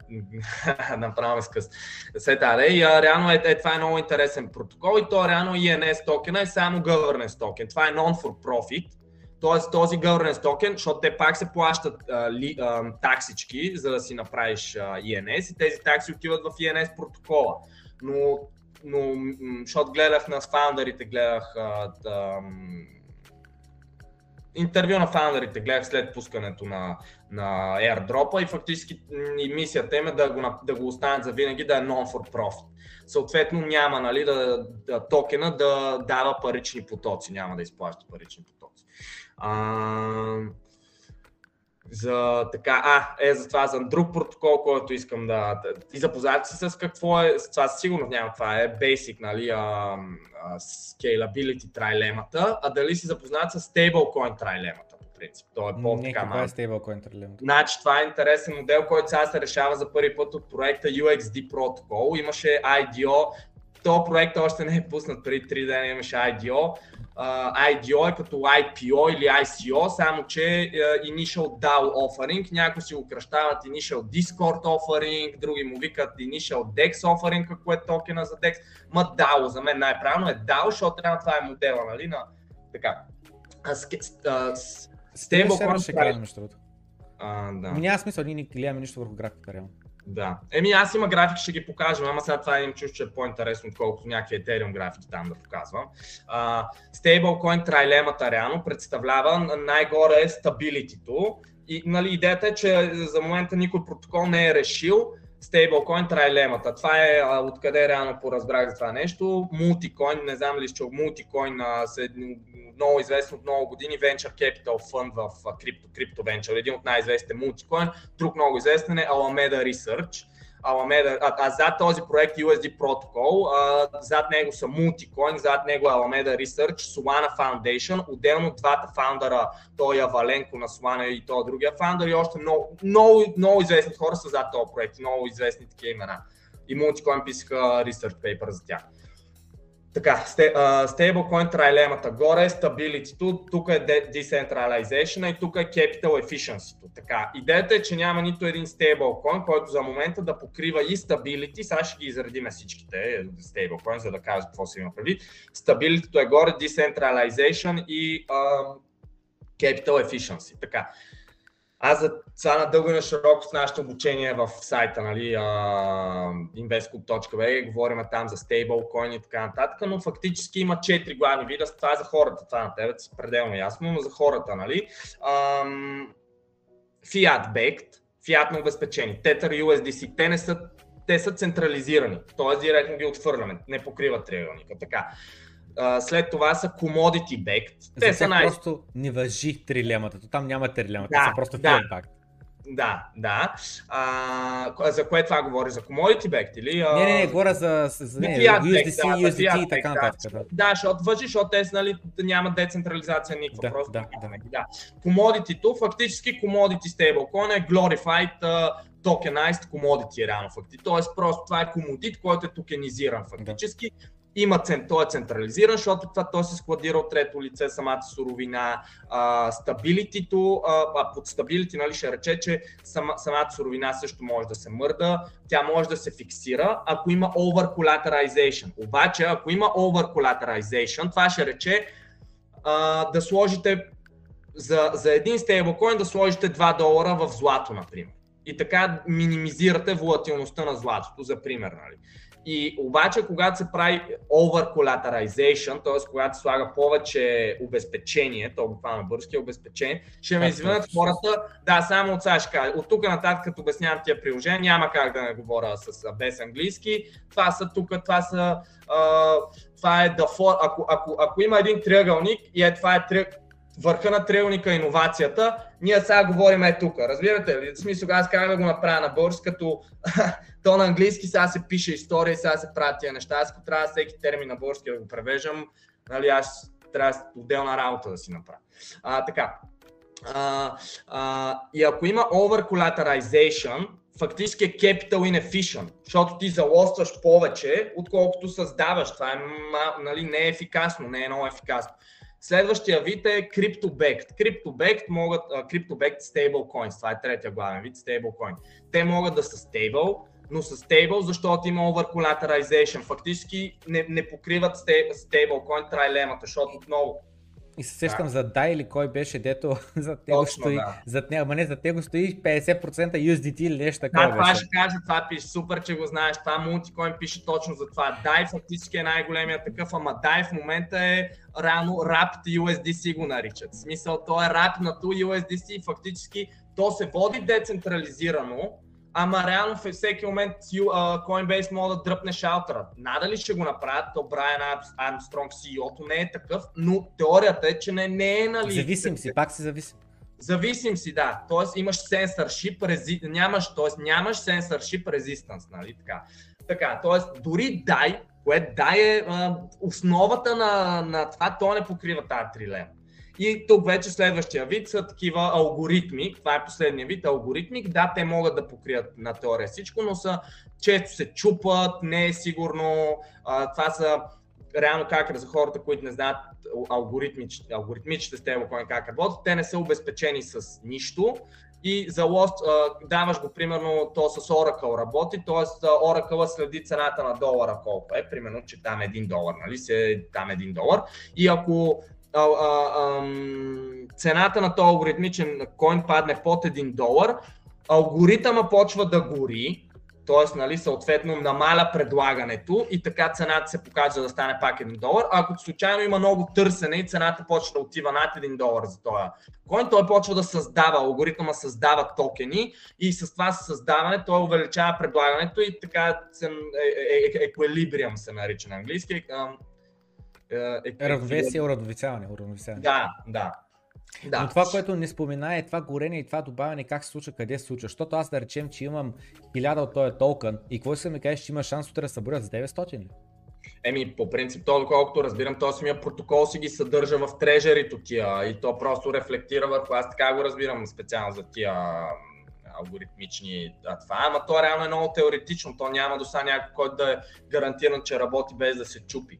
Има AMP един такъв стейблкоин, AMP има, и ще изложа много имена ми станаха тук. Да помня, имаше още един по-голям, но фактически той се съдържа това в трежерито и той просто увеличава увеличава самия supply и това може да се седи в трежерито. Не е нужда да се раздава на хората това.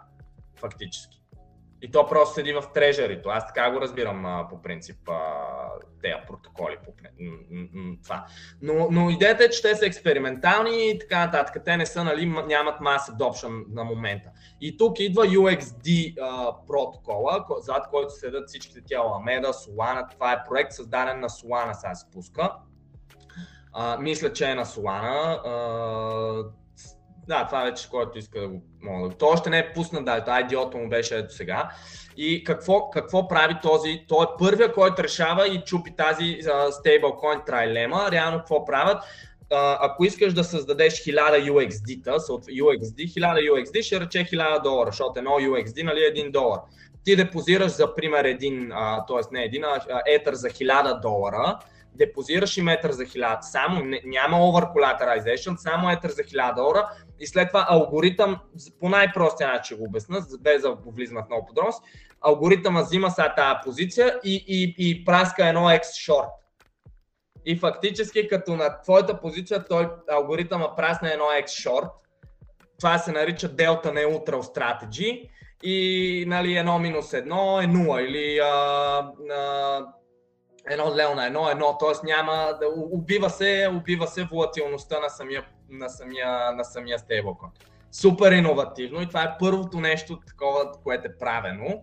И, а, и адски интересно и самия протокол, то, тъй като ще има моменти, в където се прави арбитраж, и реално самия протокол също ще изкарва и кешфлоу, защото той то ще прави пари, ще чака да има такива арбитражни моменти.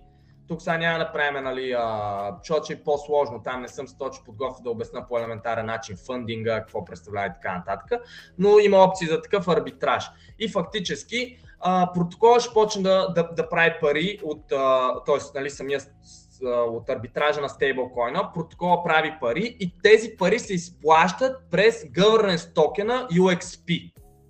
Тоест те си имат UXP governance токени, парите от протокола ще се и това е изключително интересно и може да има супер много тракшн този протокол, защото фактически uh, това и Multicoin пише, че от години търсят uh, проект, който да реши то проблем, нали, да, да е централизирано и, да, и те обясняват, че мейка, повечето протоколи започват централизирани и с времето се децентрализират, докато MakerDAO и DAI те образ, смисъл, те стават и, и сега се централизират, нали? Това е такъв виждат като проблем, който трябва да бъде решен. Тоест, фактически, ето, друг протокол, който решава проблем. И тук аз а, е такива неща. Тоест, гледайте нови протоколи, където решават наистина сериозни проблеми. И това не значи, че тук all или ейпвате, както се казва нали, в тях, ама един ам, добра стратегия е Venture Capital Strategy модела, където вкарваш малко пари, малко на пропорционално на портфолиото ти, в много малки проекти и винаги, и това не, не е на късмет, да, всички са адски добре проучени, има резон във всичките, но не всичките се получат, ама то един-два от тия да се получат, те избивате с, с много, но особено ако хванете IDO-то, например, т.е. нали, хванете преди да е листнат самия проект, нали, да го листнете. И това се чете в... Се, трябва да четете документите. Няма видеа за тия неща в YouTube, примерно. Е, сега аз затова много искам ще, да направя някакъв друг канал на английски, защото аз виждам и те се опитват да обяснат някакви неща, някакви на английски, ама те не, не, не, не са наясно просто как работят протоколите. И да, трябва. Така. Да, да, за други протоколи, иска, да, да почна и за други, имам, имам много такива супер иновативни Съгласен ли, че тия са много интересни протоколи? Интересно ми е да, за мнението ти да чуя. Да, да, значи това нещо с а, депозираш а, един етер, примерно в момента са 4000 долара, вземаш 4000 долара, стейблкоин и то да. праска едно X short, просто има абсолютна логика, защото ако падне цената на етера, то реално вади пари и реално да. пак ти баква стейблкоина. Ако етера тръгва да а, такова нагоре, то реално губи пари, ама ти реално си депозирал етер за 4000 долара. И като върнеш 4000 долара, пак ще вземеш същото. И вместо от 1 долар, ти като ги върнеш обратно, като цената на етера примерно е 20 000 долара, то ще ти даде просто 0,25 или там колкото ти се полага. И толкова и пак ти връща не, нещо не. на такава стоеност. Е наистина гениална идея. Гениална, гениална идея. идея, да. И не е пусната, ще изпрата за мултикоин на пейпера. След това ще изпрата много пейпер. Аз и Patreon, сега това почваме. Така или иначе, аз буквално до всяка, всяка вечер до 5 часа, аз вечер трепера, чета такива неща и не мога да спа смисъл. Мене ми е най-уникалното нещо и, и аз нямам живот, аз само това правя. И фактически са, а, просто да, искам да го споделя с хората и това са такива протоколи, където аз просто първо, че не върви да ги споделям, защото сега, е, сега почваме да си говорим за неща, където sustainable изкарваш по над 10 000 API на година. Сега ще кажа как работят тия протоколи. Просто не върви да ги качвам примерно в канала ми, защото долу не ми се занимава с а, някакви хора да ми кажат, че това е понзи, еди какво си, който иска да, да ги чуе, може в Patreon и всичките тия протоколи, които сега и говоря и такива, които първо имат идиота, ще споделяме повече информация за такива неща. Аз чета по 15 часа на ден буквално и мислят, е, това сега се радвам, че съм тук и ги говоря тия неща, защото имам чувство, че то целият ми труд е о, важно да се споделя така с хората. Аз не правя подкасти, ама просто имам много какво да кажа и е хубаво да говоря такива тия, хора като тебе да ме канат да не, да не млъкна така да говоря някакви неща и така. А, Добре, чай сега, че тук имам някакви да не забър. А, Alchemix, много интересно. Си шернал екрана, нали? А, окей, или няма нужда, добре. Да, не, аз просто, защото вписах си някои по-интерес протоколи да, да не ги забравя. Alchemix, много друг протокол, нищо общо с тия двата. Ти си го чувал, предполагам, той е по-известен, да. Ползвал съм, да. Да, той е модел е много бърз, лесен, за, лесен. Сега ще го обясним с едно изречение. Е, тук искам. Моля ви хора, сами направете после ресърч, за да оцените как обяснявам нещата защото на мене, аз мога ги обяснявам тук с 3-4 изречения, аз съм чел един документ от 10 страници 5 пъти примерно, за да мога и чак на третия път почвам да разбирам какво чета по принцип. И смисъл това са много иновативни. Да, така. Alchemix реално представлява self-paying loans на английски или заеми, които се изплащат сами. Буквално гениално. А, депозирате. Беше, оставаш колатерал, вземаш на момента половината и после да. връщат и таковата. Да, в смисъл гениал. Вижте какви неща стават в нашия част, на в какви времена почваме да живеем. Депозирате в Alchemix платформата а, 10, 100 000, 100 000 депозирате и имате право да изтеглите до 50 000 от тази сума теглите я, тази сума след това може да правите каквото си искате. Има хора, които примерно имаш такива болт, лодка са си купили, някакви кола са си купили, така нататък. Купуват си примерно нещо и след това трябва да се върнете, примерно зависи там в къв пул или точно как е сега, наскоро не съм разглеждал платформата, но фактически модела е, че а, депозирате а, нали, депозирате 100 хиляди, теглите примерно 50 хиляди, оставате там парите за 18 месеца, 2 години, една година, зависимост от моментния възвръщаемост каква е и просто се връщате и си взимате 100 хиляди долара после. Фактически заем, който се изплаща, от сам, сам се изплаща. Вие нищо не правите, депозирате пари, теглите половината от парите, живеете си и след това отивате и си взимате всичките пари обратно. В смисъл звучи налудничаво и ако като човек, който е в традиционния финансов свят, от доста години, ако ми кажете за тия неща преди година, ще да се изсмея и да ги заклеймя много брутално по принцип, но просто те, то е магически неща се случват. То, това... Нека да обясним, защото това е много важно хората да го разберат, да. за да не мислят, че в момента промотираме тук понт схеми. Откъде да. идват парите? Реално, да. как, се, как се получава така, че да може ние да получим тази доходност? Кой ни е да. тази доходност? Да, значи тази доходност, реално алгоритъм взима тези 100 000 долара и техни много умни алгоритми почват да ги разпращат измежду различни платформи, че, които вадат а, а, пасивен доход. Нали? Фактически просто те използват вашите пари, за да вадат пасивен доход и отделно си взимат процент от това. Тоест, вие сте доволни, те са доволни, защото си взимат а, а, нали, такси за това нещо и са доволни другите платформи, които също получават ликвидност, които просто получават нали, а, и така нататък. Тоест, фактически те вадят пари от термина yield farming. Друго има за yield farming е liquidity providing, може да е, може да е liquidity farming, защото тук е хубаво да ги да кажем всички, защото ако някой тръгна да чете, то това е сложното понякога, като тръгнете да четете, трябва много да четете, защото някой е използвал термина yield farming, друг е писал liquidity providing, третия е написал liquidity там farming и ти си кажеш, бе чакай, това е едно и също ли е или а, различни ли са тия неща, това всичко е фактически едно и също нещо. И последно нещо, извиняй, само едно още нещо, ако може да уточни, защото е важно хората да го чуят, че тия 50%, които казваме, не са винаги 50%, нали? Което можеш да изтеглиш. Да, можеш много по-малко, можеш и 10% да изтеглиш, просто визираме, че повечето хора теглят нали, максимума, което могат да направят. И а, няк... а, ама нямаше ли някаква, не че ловка, ами условия, нямаше ли някакви условия? Ами а, за този проект а, не съм много наблял, защото той е по-стар, той не е чак толкова. Не, не, има преди, че има, мисля че, мисля, че имаше условия за това колко можеш да изтеглиш, при максимум 10%, ако еди си какво, максимум 20%, ако еди си какво, просто не помня вече. Но имаше ами, такова. може би с walking period да има, да, нещо с walking period, защото то, това има голямо значение, дали ги локваш, дали не ги локваш, защото все едно като ги локнеш, гарантираш ликвидност. Помагаш на платформата, като си ги залостиш по този начин. Защо? Защото платформата си гарантира за хикс на брой време, че ще има тази ликвидност и тя може да си направи сметки, по-лесни сметки може да си направи, защото примерно ако тя не знае кога ще се изкарат всичките пари, тя не може да предприема определени стратегии. По принцип. И това са вече на алгоритми. Така, следващото нещо, защото ти ме пита за... Аха, това е проект, който вчера имаше IDO. Вчера или он ден, май, вчера, вчера, 15 беше. Не успях него да го такова. Basis Markets по принцип. Това са NFT-та. Концепцията е брутална. Значи това е Значи това е Yield Bearing NFT плюс Social Token плюс Governance Token плюс а, възможността да вадиш а, Rental Lease Income, т.е. да си рентнеш NFT-то на някой. Какво представлява това? Нарича се Basis Markets. Basis.markets е протокола. Нов проект не е още пуснат представлява супер иновативен, много различен, не съм виждал такова нещо.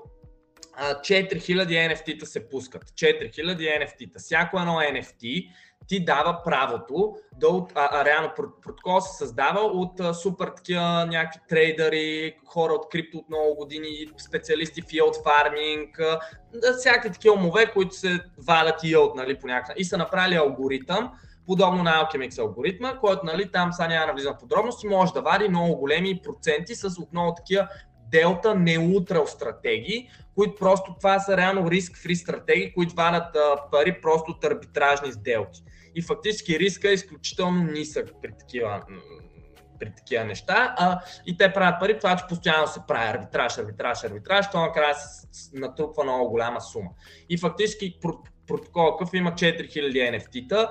Всяко едно NFT ти отключва достъп до, до, до платформата, която те са построили за тебе. Okay. Фактически те са построили така трейдинг платформа, където, нали, и отделно самата платформа с парите от NFT-то, те влизат в платформата, почва да се generate yield, т.е. ти може нищо да не правиш, да се generate yield, имаш достъп до платформата, където сам може да, да, да... Тя платформата показва фактически къде в момента са най-добрите възможности за yield farming. Супер смарт платформа, където просто идентифицира къде да се насочиш. Нали?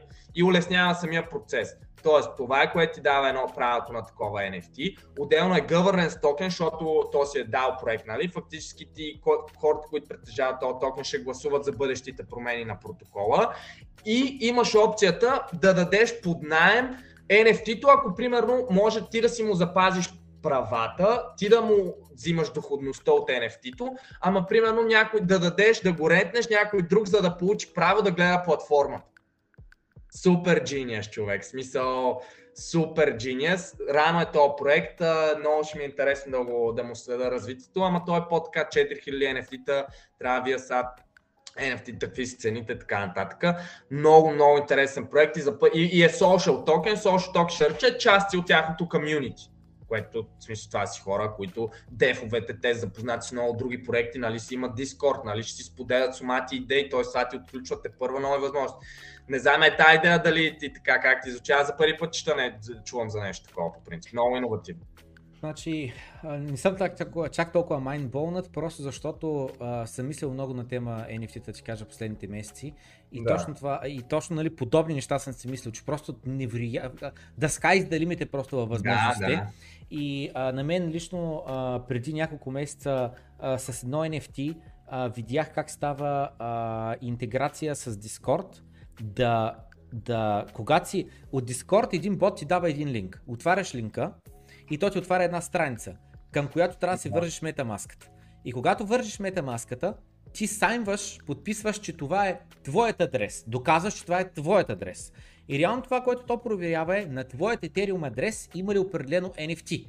Ако имаш определеното NFT, информацията стига до бота, а бота след това ти асайнва правилната роля в Дискорда. И това, което става реално е логин система чрез Ethereum NFT. мрежата, чрез NFT. И съответно, нали, това, което казваш а, а, за поднаем, общо взето с други думи, това е все едно един вид, един таймлок, една такава сделка, в която ти частично прехвърляш правата върху някой друг, но реално той просто да може да ти ползва NFT-то, примерно само да се логне.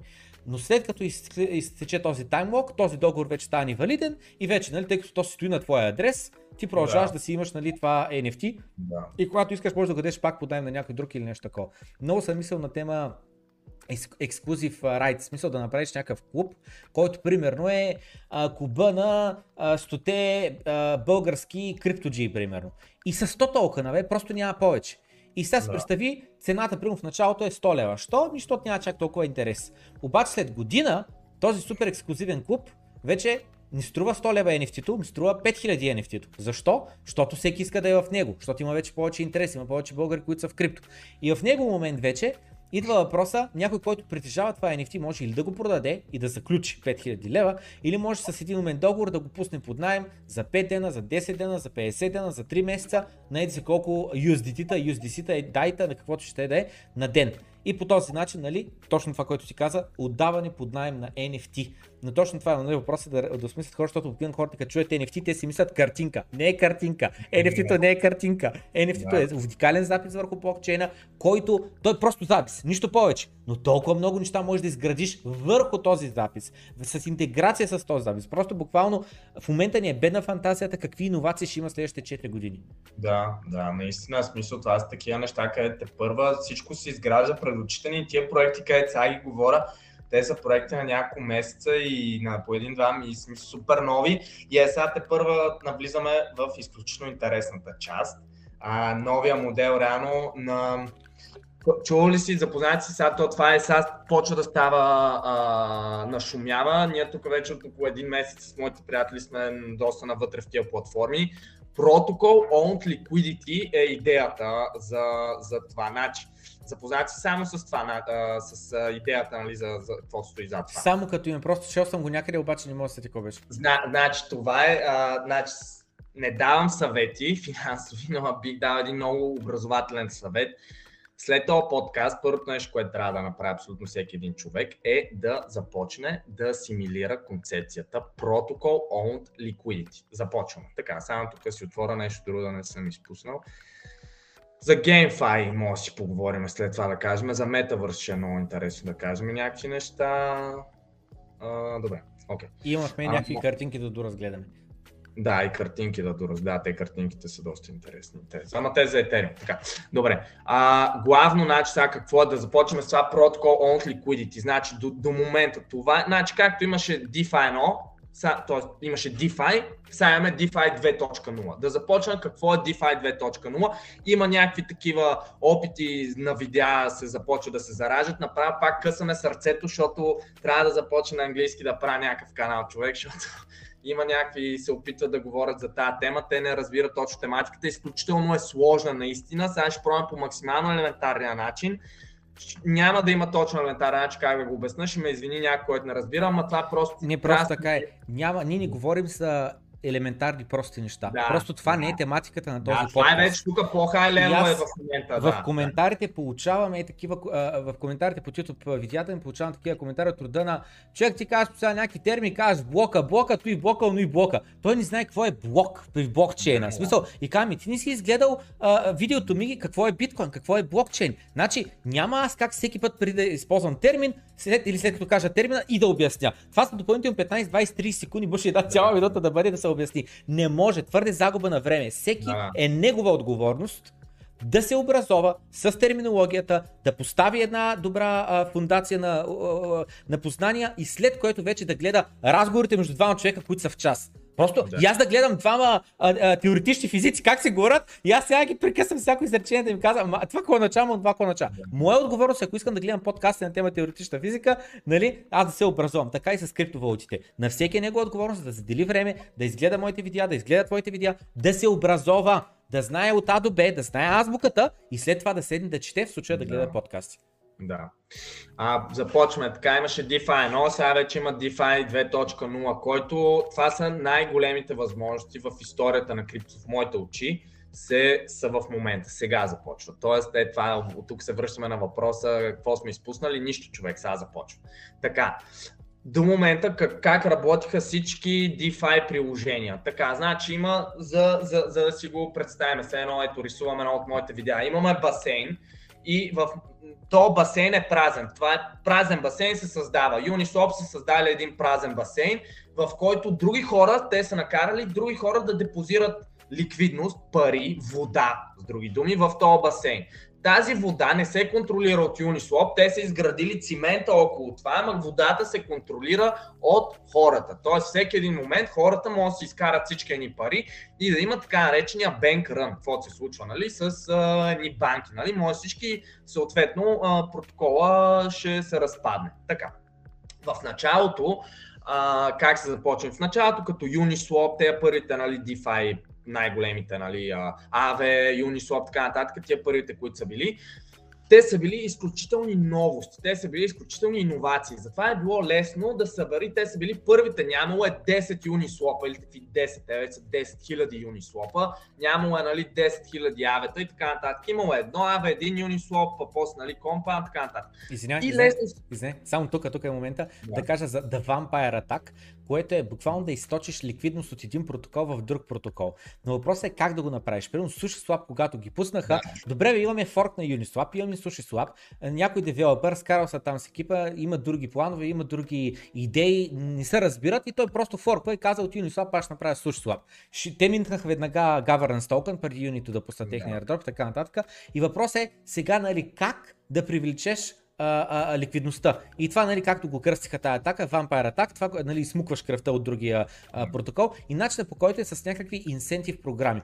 Било то буквално изкуствено да напомпаш а, yield, процентите печалба, било то, освен че хората печелят а, такси от самия yielding на, при самите слапове, освен това да им даваш governance token, който е спрям процент от твоята цялата ликвидност, която си дал на, на, на протокола. И по този начин, реално, аз ако водя, вадя примерно 10% доходност в Uniswap, аз изведнъж научавам, че аз 15% мога да вадя в другия протокол. И аз просто си изтеглям парите и ги слагам там. Защо? Защото ще вадя 15%. Да. Естествено, тази, а, а, как се казва, ще може се програма, а, а, а, бустинг програма или някакъв такъв термин имаше, тя приключва рано или късно. Те не могат да безкрай да дават милиони долари или стотици хиляди долари на ден, на седмица, за да привлекат на нали, ликвидност. Но да. веднъж, когато протокол вече стане популярен, има много ликвидност, те спират програмата. И тогава вече тази ликвидност, 90% от случаите или 70% от случаите, тя остава там, защото така иначе те вече са сравнително изравнени йилда в едната програма и другата програма, но освен това, примерно, тя вече и без това ти е там нали, парите, за какво сега занимаваш да ги месниш, да ги подписаш пак договор, да ги вадиш, да ги добавяш там и така нататък. Та, така е при, как да кажа, при новите протоколи. Те задължително в момента за да привлекат, трябва да има някаква причина. Или трябва да са невероятна иновация, която просто дава много по-голяма доходност по дефолт, или трябва да бъде нещо, което някой плаща. Плаща за да ти бусте печалбите, за да ти привлече капитала. А тук е само хубаво, защото хората се разберат как се буства или как се плаща. Ами преди това просто този проект нали, е финансиран, т.е. финансира с много милиони и просто тия милиони почват да бъдат раздавани на хората, за да ги накарат да, да използват приложението им. Обаче хората имат такива well, well farmers и не само well farmers, нали, това са китове фармери и не само. Те просто те сканират за нови приложения, е, фармят какво че фармят и си тръгват след това. И дори да е някаква хубава иновация, самия проект отива на Букука, защото просто те са му източили всичките пари и след това си тръгнали и са прескочили на следващото нещо. И сега се правят изключително много пари. До сега, нали, това беше модела и се правиха най-много пари миналата DeFi Summer, нали, така си известния DeFi Summer, където концепт, тази концепция, то реално това започва май 2020, защото първия протокол е Compound, който, който пуска реално техния governance токен. Това е първата, първата, първия модел, защото преди това те са събирали ликвидно, защото са били много иновативни и в един момент трябва да накараш нещо ново, за да ти използват платформата, да се отличиш с нещо. И сега в последствие те се отличават вече с това финансиране и се изплаща то много висок API, ама то е изкуствен и не е sustainable. И проблема на сегашните DeFi приложения и такива DAO проекти е, че те не са една компания, например, истинска компания, ако само губи пари, тя рано или късно ще изчезне, тя не може, те не са, модела не е sustainable, няма, не може в момента DeFi да има тежка иновация с сегашния модел. Защо? Защото просто той, той е манипулиран, нали? той, той, той бива, дори отново протокол да е много добър, трябва да е наистина, както Пламен каза, много, много по-добър, което това не става е така изведнъж, нали, 5 хикс, примерно, подобрение в иновация. Той е стъпалца, стъпалца, нали, така, един, следващия, следващия, така нататък. И сега това, което е, създаде се а, нов модел Protocol Owned Liquidity. Протокола си притежава... Е, чакай, само че ми падне много набързо ще вмета, докато Божидар си впъгва лаптопа, че точно това беше казала Лин Олдрин, как се казваше една мацка, където супер много ги чака. Да, Лин, Лин Алден, да, тя е много... Да, тя беше казала, за, тя беше казала на тема Network Effect, как бе Етериума не е да холи грел, не е най-невероятното нещо, никога нищо да няма шанс да го надмине. Биткоина също.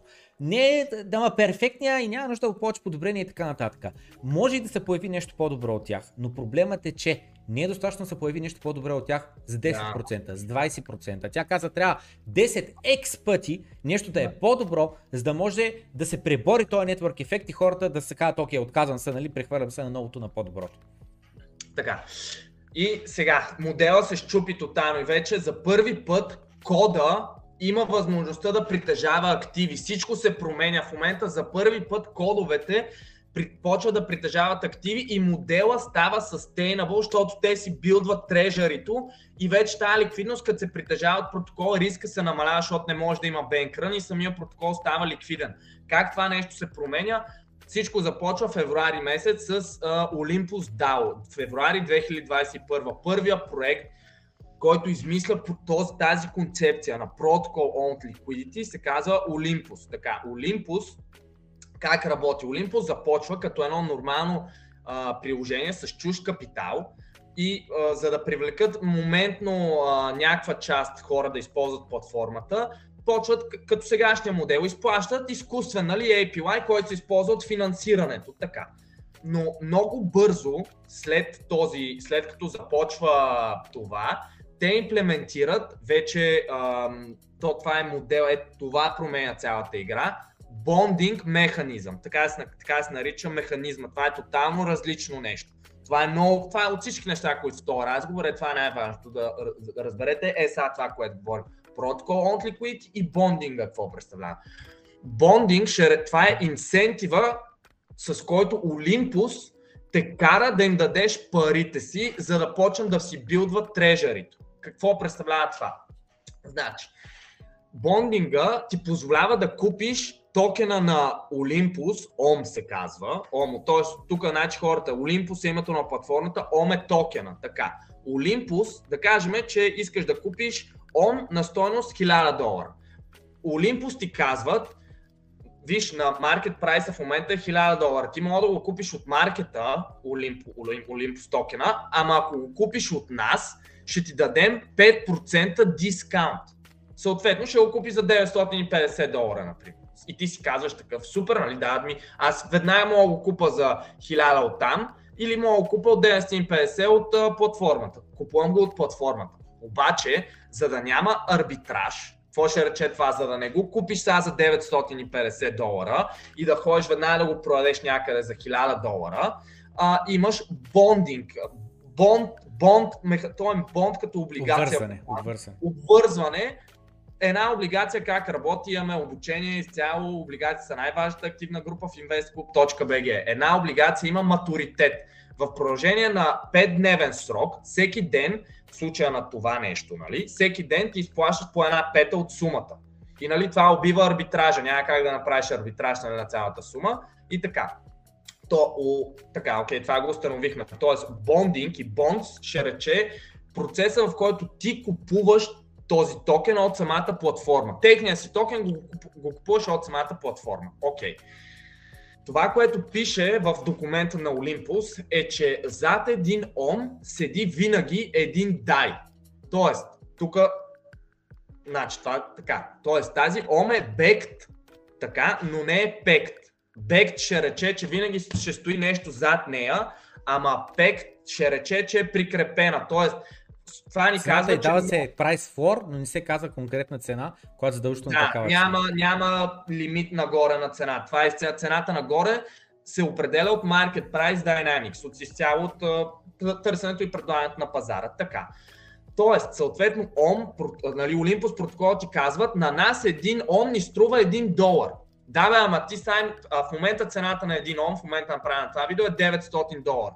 И фактически, примерно, ето, те, де, а, преди малко дах примера с 1000 долара, нека го направим примера с 900, колкото е реалната му. Един ом струва 900 в момента. Те ти казват за 850, мога да го купиш от нас. Съответно ти им даваш 850, ама те, те, ти, и те, те ти ти дават един ом, техната валута, ама да, бе, ама те го създават за 1 долар. И фактически протоколът току-що спечели 849 долара. И тия 849 долара, къде отиват? Отиват в трежерито, в... то почва да... с- Това, това тия активи вече са на протокола. И те активи са под формата на DAI и зависи в какви перове, нали? Защото ти купуваш ОМА, ти бондваш с определени перове. То пер може да е Ether с DAI, може да е еди, какво се... И, и главно е с стейбали. И реално трежерито почва да, да билдва един от DAI от стейбали. А кода почва да купува активите си. Така, кода почва... Такова кода понци, толкова, толкова сложно понци ни бях чул през живота си, човек. Да, ама това е, и сега ще обясня, защото това е State of the Art Ponzinomics, този протокол няма чупане, говорих си с супер много хора за това. Единственият човек, значи, извади Драмалиев си казах, като теб чувал е за протокола, разказах му, много се заинтересова от него. А, Валентин Михов, с него си писах, той е единственият, който е запознат и е от два месеца в тия протоколи. Фарми като луд по преди, е скан, нали, такива, т.е. И, и, е съгласен, че това са иновации. Всички, с които си го и с други хора, с един много главен девелопър в Avalanche, българин си говорих, съгласен е, че това е бъдещето. Сега ще обясним, искам само да обясня как работи модела и след това ще кажем приложенията на модела и други вариации на модела, но това е майката в момента. Наистина, това е да, да mother of DeFi в момента е това.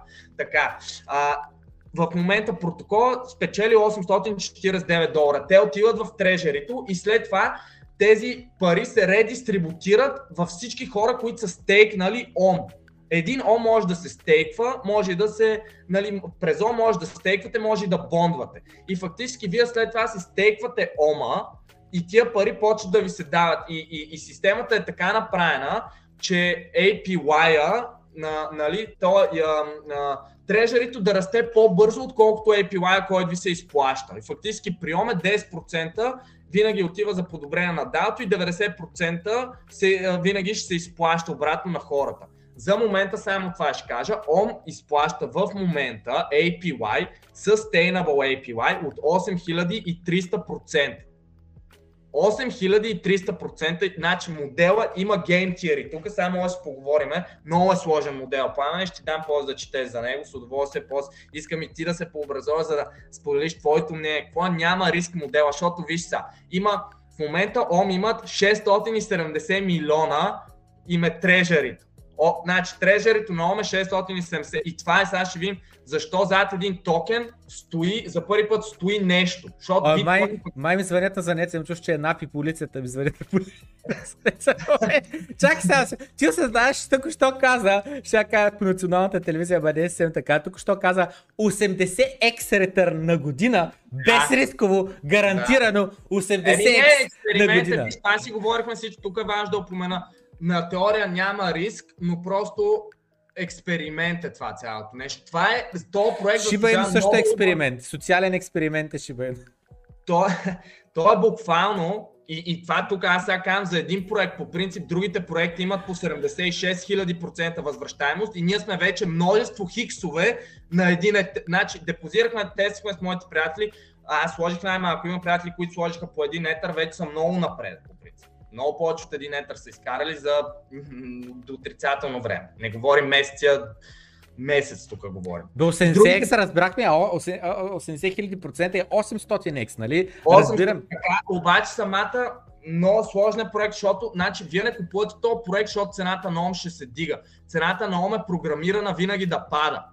И, и APY на Olympus в момента 8000% е бил 200-300 хиляди е бил APY на ОМ. Той просто пада, защото с времето той спада самия APY, защото влизат много хора в платформа. Именно, именно. Това ми е мисълта, да. Че, ме, че да. така го каза, че е sustainable, не е sustainable. Да. Знам да, как работи това вече... нещо, попрочел съм, ма да. точно това е, че то е нещо, което е, а, как да кажа, това не е нещо, което а, до безкрай може да вадим 80x на, на година, просто не, не работи така. Да, да, но, но, но, но моделът е такъв, че има изключително много голям, то, то е runway. По принцип, на, значи, то, всичко е до runway. Тук са много неща и сега е малко сложно, защото аз от а, нищото почвам да ги говоря тези неща, а това е най-сложното нещо, което някога съм няма по-сложен от този проект, който някога да съм чел със сигурност, с механиката на проекта. Даже това е проект, който не разбирам на 100%, но разбирам на 100% концепцията, но сам, самия код и как това нещо става, не мога да го обясня изцяло защото това не знам, трябва да съм наистина много, трябва да разбирам кода, аз не разбирам нали, от кодове, за да разбера точно това как става, но фактически ам, и тук има други динамики, има така наречен risk-free value. Има цена, под която ОМА няма логика да пада. Защо? Защото в момента трежерито на ОМ е към 670 милиона, поне за последно преди един-два дена, като гледах то. Ама всичките ОМове в circulation са 4 милиона. И фактически ти като разделиш 600 милиона трежерито, делено на 4 милиона, ти получаваш флор прайс, който е над, то е, нали, то, преди това говорихме, зад един ом седи един дай. Да бе, ама той трежерито расте и като расте трежерито, така наречения риск free value също се дига. И за, в момента един ом е на цена от там колко 800-900 долара, ама риск free value той е към 200 долара и фактически ОМА, това е първата крипто, първият токен, който има floor price. Това хората не могат да разберат. Това няма, никога е нямал токен с floor price и това е, че в момента DAO проектите започват да са като една компания, както една компания има активи, не asset value е при компанията, има и цена, смисъл не е нужно, ако примерно Facebook имат активи примерно за 100 милиарда, ама цената се търгува за, за 1 трилион близо. Защо? Защото Facebook дават yield и самия ОМ е програмирана валута да пада с време. Не е цената ти да се покачва. Тоест, е тук, т.е. динамиката е тотално различна от всичко до сега, каквото съществува, защото ти не купуваш тази валута, за да се дига цената, а я купуваш за yield, който получаваш фактически. И, и сега този модел може да се използва от абсолютно всички други шот, протоколи, защото те чрез този бондинг метод те инсентивайзват да трупат трежари в това. И т.е. независимо дали ОМ ще това ще е протокола, който ще оцелее, самия модел ще оцелее. И тук по-скоро говоря за модела, не, скоро, не, по-скоро, не толкова за един протокол или за... Самия модел е гениален. Гения... Просто това е... Не мога да пиша колко е гениално това нещо, колко е гениално, защото той дава, всички са доволни в ця, това цялото нещо и, AP, и, и тук идва, нека да кажем, той има game theory, има вероятности и дори да приемем най-лошия сценарий, най-лошия сценарий е в момента всички да почнат да unstakeват ома си и да продават самия ом. Нали, цената на ома пада, да бе, ама това трежари, то не става по-малко, трежарито няма да се мърда и съответно ако има по-малко стейкари, annual percentage yield няма да падне, а ще се дигне. Да, да, да. И фактически риска няма, защото цената на токена може да се срине, ама ти ще си върнеш парите от доходността, която получаваш. Да, значи, извиняй, само за момент. Две неща. Първо, а не помниш ли Милен токен на ония Теклит, ex-Google, ex-Facebook, Теклит. То, да, да, да, то обясняваш точно това. Всеки един милион токен, за него стои един долар. Вика, аз лично сложих един милион долара да бакна. И това нещо никога да. не може да падне под един долар. Съответно, и той после вика, може да върви само нагоре. И вика, that's it, guys we figured it out, we're all gonna be rich. И кост там стигне 300 долара това чудо и после пада на 3 долара на колко да, пада. Да, тук е, че цената на ОМ с времето ще пада, няма да така, се стига. Така, да. другото нещо е, че да, дали, това, щом цената ще пада, сега въпросът е защо аз да го купя този токен днеска, вместо да го купя утре или след седмица или след месец. Единствената причина да го купя аз днеска, вместо да го купя след седмица след месец, е йилда да бие падането на цената. Аз да получа повече пари от йилда, отколкото пари ще загубя от намалянето на цената на токена, който държа. И точно това, което ти казваш, че когато нали, се продадат тия токени и когато се намарят броя стейкари, реално наградите се разделят измежду по-малко хора. И реално това е един еквилибриум, едно приливане, една, един баланс между брой стейкари и yield, който а, може да се очаква. И, а, и дали а, а, а, минтването на новите токени, 5% по-ниска а, а, цена, директно от протокола, идва от това, че ти реално добавяш пари, добавяш пари към трежерето. Само две неща ни уточнихме от цялото а, това нещо. А, а, едното нещо е а, 5% разлика в цената. Откъде идват, откъде протокола знае каква е реалната цена, спот цената, че я даде 5% дискаунт. И второто нещо е, добре бе разбрах, че наляхме много пари, 600 милиона в един протокол и той ще ми дава yield, Ма откъде ще той това? Ама 670 милиона са парите на протокола, Total Value Locked е 4 милиарда. TVL. Само, а, а, е, тук искам само това да уточнят. Значи, Ethereum има 182 милиарда total value lock. Номер 2 е Binance uh, chain с 20 милиарда, т.е. всички приложения на Binance chain има 20 милиарда. Номер 3 е Solana в момента с 13-14 total value lock. И след това са Avalanche и Terra. Или примерно Terra и Avalanche, там не И Terra и Avalanche с към 10. Само тази апликация, една апликация на Ethereum, има 4 милиарда total value lock и почти никой не знае за нея почти никой. Това е ново, не е смисъл. Е, сега почва да излизат видеята първо в YouTube изобщо за това нещо. Не на български, на английски. Какво говорим? Колко ново е? Нали? Иначе да. какво трябва точно за това да... Сега кажа, нали, аз това те съм чел, съм го чел от Twitter, не съм, нали, YouTube често казвам, никога не отварям на, на, български, на английски да търся някаква информация. Uh, към каквито канали съм сабскрайбнат толкова, смисъл излизат ми нотификации от време на време или на началната страница на YouTube. Е, в Medium, в Medium най-добре, в Medium на самите протоколи документите да се чете. И да, и не, мисля, ще я кажа, че твърде много ще са медиумите, но това, което правя е просто да фолвам в Twitter хора и да. а, директно Twitter акаунти на протоколи и те нали си шерват, когато е, е, Зус, Зус, Зус е създателя на това, анонимен, анонимен е, ама е много гениален по принцип. Да, да. Да, а, парите, парите ни казват къде идват. В смисъл, заключили сме 4 милиарда, 600 милиона на протокола и така нататък. И сега въпросът е а, откъде идват парите, които на мен ми се изплащат, за да ми направя 80x на една година. Защото 80 на x на една година означава, че аз заключвам един етер, в края на годината ми се дават 80. Ами то е, то е 80x в ОМ по принцип. Тоест да, един да. е 80 ОМ. Няма, ти не разбираш, и механиката е по-различна. Ама и ти през цялото време, по всяко на време, си изкараш парите, те не са заключени, нали, реално. Но механиката е, че ти, нали, ОМ, те, лихвата ти се изплаща в ОМ, не в ЕТА. И т.е. ти реално тебе те интересува он цената, даже много те интересува нали, он цената и тя с времето ще се поката, ще спада, но моментно се дига. Тоест, защото просто моментно има много хора, които купуват ОМ и също време трежерите се увеличават. Тоест, реално, нали, а, а, а, многото пари се правят, като се влезе в началото, на, както с всяко друго нещо, разбира се. Но, но като наистина, всяка пирамида.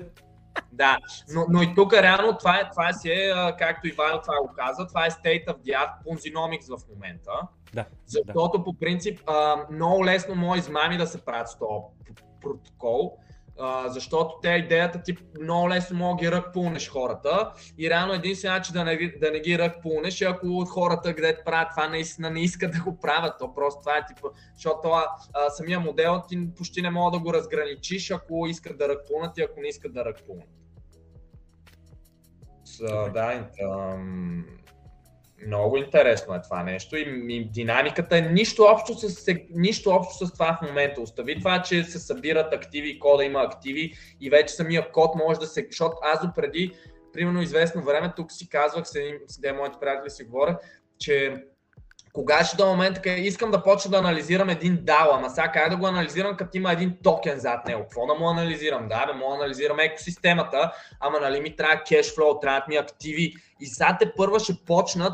Сега сме толкова рано, че заражда се DAO-то, защото вече това дава свобода на всичките тия приложения. Друг такъв протокол е Time, който е на Avalanche системата. Там е 84 000 API в момента а, на това. И тех, тяхното резерва е 50 милиона и създателите, които са те сказали, че това ще го прекратат скоро.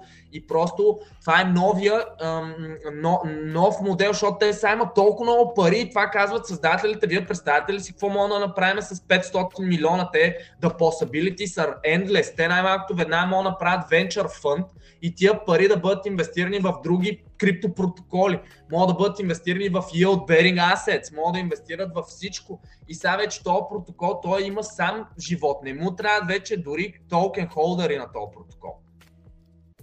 Може да си живее сам и никой да не му пука за този протокол и той пак, той има 500 милиона в трежерито си. Skynet, машините идват. Аз така го разбирам наистина е тотално супер иновативно и много ме изумява. И е тук е, може да поговорим за някои форкове, примерно как изменят примерно модела на Olympus.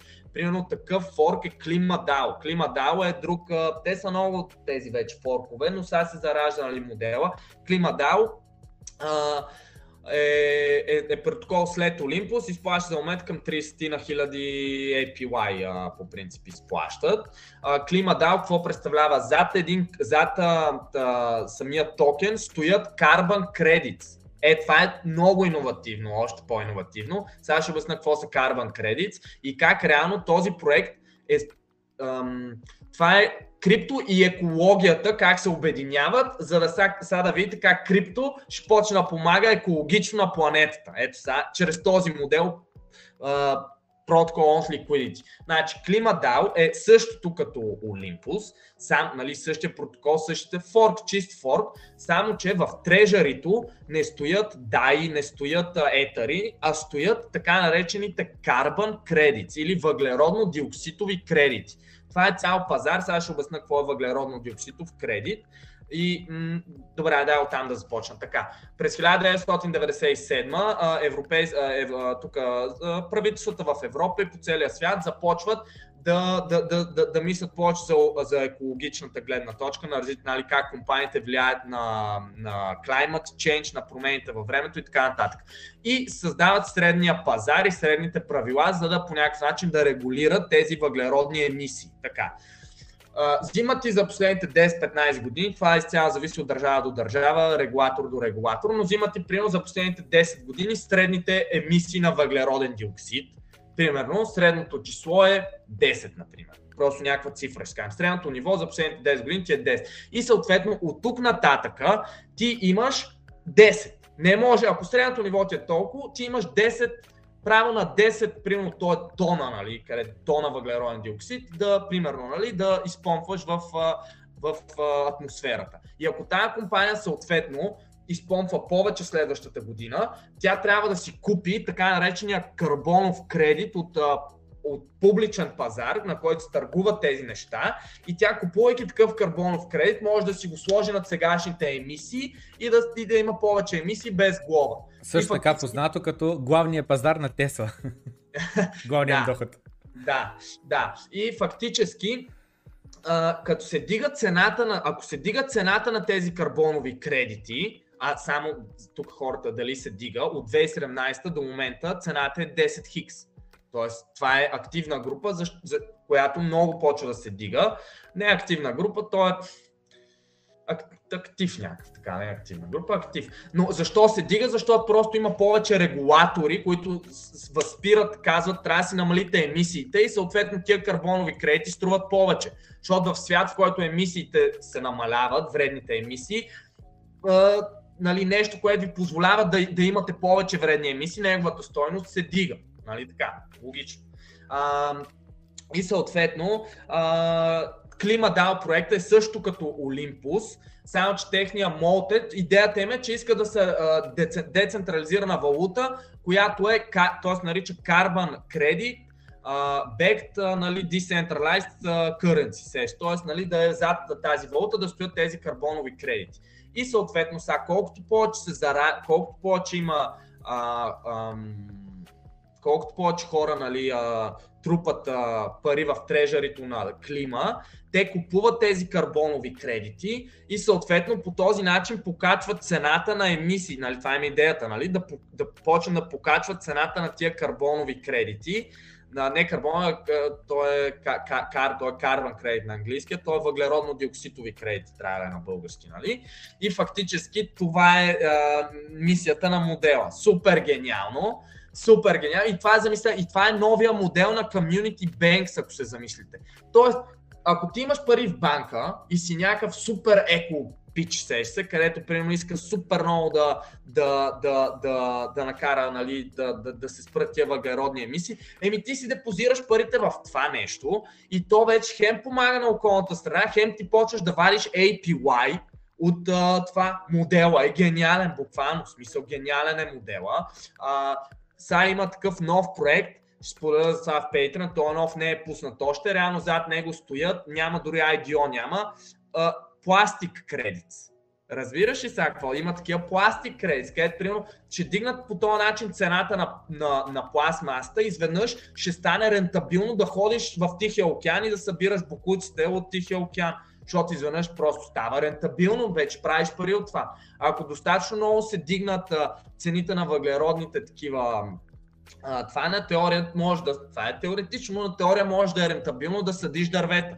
Просто да съдиш дървета и да, защото произвеждат а, кислород и така нататък и такива неща, може е такива неща почва да се заражат в мозъка и това е как криптоекологията ще, ще бъдат обединени в един модел, който е заформя началото, може би, на новата банкова система или под формата на Community Banks. Вие сте community, имате една цел, вкарвате си парите и това е вече валутата, с която ще, ще такова. И тук нещо, което не обясних за Olympus. Olympus по принцип е като първи протокол сега налагат, имат ново приложение Olympus Pro, където те реално, както те казват, провайдват техния експертиз и платформа, за да могат други, други протоколи през тяхната платформа да се откупуват, да бондват. Те си предлагат бондове на тяхната платформа и сега Олимпо взима по 3,3% от всеки продаден бонд и отива това в трежерите.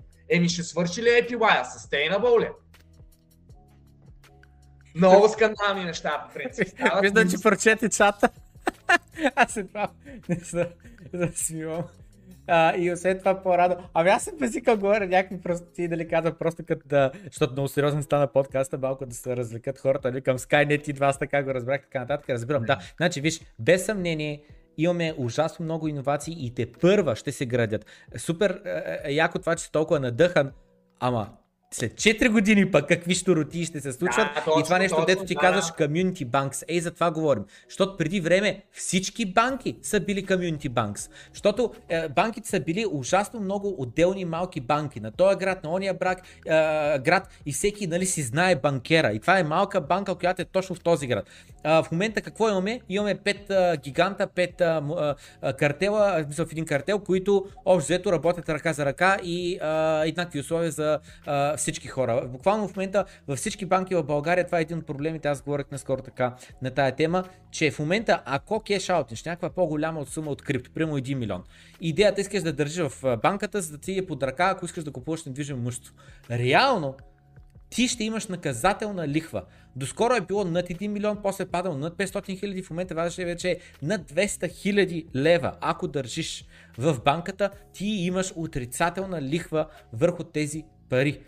И съответно, буквално в момента, ако искаш да работиш с някакви по-големи суми, за да си в готовност, трябва ли да ги държиш върху блокчейна, или трябва да плащаш на банката, или трябва да ги разпределяш между 5 банки и съответно плащаш 5 такси и така нататък. Да. Да, много. И, и това е това, което ти казах след 4 години. Просто аз виждам то месец за месец стават тия иновации. Аз само протоколите, които сега изредих, са нови протоколи, маса от които са пуснати при няколко месеца. 3 месеца, 7 месеца или такива, които още дори не са пуснати, просто са супер иновативни, просто реших сега да ги споделя. Има още много протоколи, които просто сега да не навлизам в тях, нови са така нататък, но този модел, иновацията, експлозията в момента е този модел. И на, ще кача видео как да внимавате да набивате рък пулнати по принцип, защото сега това е супер лесно да се рък пулнете. Те праскат ви някакъв APY там и дават ви примерно този понзиномика, смисъл супер лесен е този модел да ви откраднат парите и трябва да знаете примерно кой документ е легитимен, кой не, как да разграничавате проектите. В проектите, които сега изредих, са из, хора застават зад тях, най-малкото Олимпус е одитван, това не е така. Бенклес имаха, ги каниха, А, това много се учи. Е, тогава разбрах, че почва да нахвърлях Бенклес, като ги поканиха преди около 3 седмици. Е, тогава си казах, е, почва експлозията, наистина почва. И от тия 3 седмици до сега, просто то, той алгоритъма на YouTube е такъв, защото аз а, си гледам много такива неща в YouTube. А, почва да ми бута, просто е така, аз виждам, почва да ми бута видеа за тях, но просто аз виждам, те имат по 5, по 10, по 30 хиляди гледания на английски канали. Това е те първа сега се заражда. И аз ще за много такива различни модели. Остави това, това е клима и това после за пластик крейца е едно, това е друг модел, който това. Олимпус използва това с бондването, където се пред... Това е да Олимпуса си да, да OG, те, тези, които са създали самия протокол, нали, идеята, нали, концепцията но сега има примерно други, които все още не са пуснали на различните чейни се пускат, а, които реално ще са а, като трежерито. Идеята е по какъв начин ще си ютилайзнеш трежерито. Ето това сега започва да е въпроса. Кой ще даде най-много валю на токен холдерите? Нали? Кой по най-ефикасен начин ще инвестира това трежери? Ето по такъв начин сега ще почне да се гледа това нещо, защото това трежери ще... Това са 100, 500, 200, колкото и милиона да са. Това са, това са амуниции. И тия амуниции колко трупа ще донесат след себе си. Нали? Всеки лев е войник, то войник бива изпратен на бойното поле да носи след себе си пленници. Вие искате да инвестирате там, където има най-много пленници. Нали? Идеята е кой проект и сега примерно четат такива различни протоколи, които все още не се създават такива, но използват концепцията на това. И идеята за трежерито е да създават игри, например. MMORPG игри. Ти като имаш 500 милиона, може да направиш както те казват, каквото си искаш, смисъл ще почнат Venture Capital. Тоест, това е модел, който самия протокол е Venture Capital фирма и всеки си е част от малък токен и си така, те почват да инвестират в различните проекти, диверсифицираш риска, yield bearing, ще почнат да вкарват пари в множество uh, други платформи, които самите тези пари ще йилдват те API ще почнат един проект, който сега а, се говори, ще той е нов, още не е пуснат, ще имплементират с трежерито, ще дават, а, ще има хем self-paying loans, демек ще има хем като на Alchemix а, това, ще предлагат flash loans като услуга, ще предлагат а, а, а и също ще инвестират в, директно в такива yield bearing то, като примерно в Compound, например, или Fear Finance ще депозират пари и така нататък. От това той ще диверсифицират самото трежери на множество неща и фактически като говорим до момента експлозията в крипто, това е, ти разбираш каква е леврич, защото ти получаваш леврич на техните знания. Защото, примерно, те много по-добре от тебе ще могат да управляват, или от средния човек, например. Ай, от теб може би не, или от мен може би не, но примерно средният човек, той сам ли е по-добре да си инвестира парите, или да е част от такова комюнити, където са пълно с дефове и, и, и, и един war chest, нали, от един военен ковчег от 500 милиона, където могат да направят ебати магиите с него. И е такива неща са изключително интересни. Виж, аз още по-рано мислех да повдигна тая тема. А, и имам коментар, но преди да кажа коментара, Wi-Fi. Нека да видим през какво е Yearn Finance. Еми агрегатор реално за, за да, да намира най-добри такива възможности за фарминг и е такива. Реално. Там нали се пишат едни стратегии, волтва са, коя стратегия се имплементира. Да, да, аз не съм, да, по принцип за специално, затова не съм, не съм използвал специално техните услуги, но като цяло да, такъв yield агрегатор реално представлява. И съответно мисълта ми беше, че Абе, просто имам чувство, че твърде през розовите очи го гледаш. И аз съм булиш, и аз съм надъхан, и аз смятам, че има ужасно много иновация. Да, но... е, има... тук е важно, аз никога не бих сложил повече от 5 до 10% от капитала ми в такива неща. Това е, ето го, аз съм много булиш, но колко булиш съм да, в смисъл, нови неща са все пак. Нови неща са, но никога не бих, ако имам 100 лева, не бих сложил повече от 5 до 10 лева в тези неща. Защото ти каза, нали, сега колко аз бих сложил правилно капитала на фона някакви делове и така нататък. Но а, това какво означава? Аутсорсваш на някой дъв интерес. А, а, как да кажа, да няма възможност да се, да се измучи, да се изтегли капитала първо и второ, за да имам аз доверие на някой, аз никога няма да имам доверие, просто въпрос до това да знам, че той вади пари от мен, той вади пари от моя капитал и с други думи, тъй като е процент, за него е ужасно важно да изкара максимално пари за мене, съответно той ще изкара максимално пари и за него. С други думи, ако имам а, и, и, и и как така, нали, сещам се за тия финансови съветници и така нататък, които казват, нали, аз ще менажирам портфолиото и така нататък срещу процент, но освен това, той си има и някаква такса и освен това, ако той се представи лошо, той няма никаква, не носи никаква отговорност, нали, примерно ако ме набута, ако ми загуби пари и така нататък. Аз лично заради това на финансов съветник, който няма да ме компенсира, ако се представи по-зле от S&P 500, пари никога няма да дам. Да, ама само е тук е важното, че ам, това по принцип е така, което ти кажеш, но самия модел той не се контролира от едно лице, нали? То, това е, че всички контролират а, и то е, а, нали, те пак парите не са ти в теб, не се решава от теб къде да са, на, защото те са в трежерито на протокола, на протокола всички решават за трежери.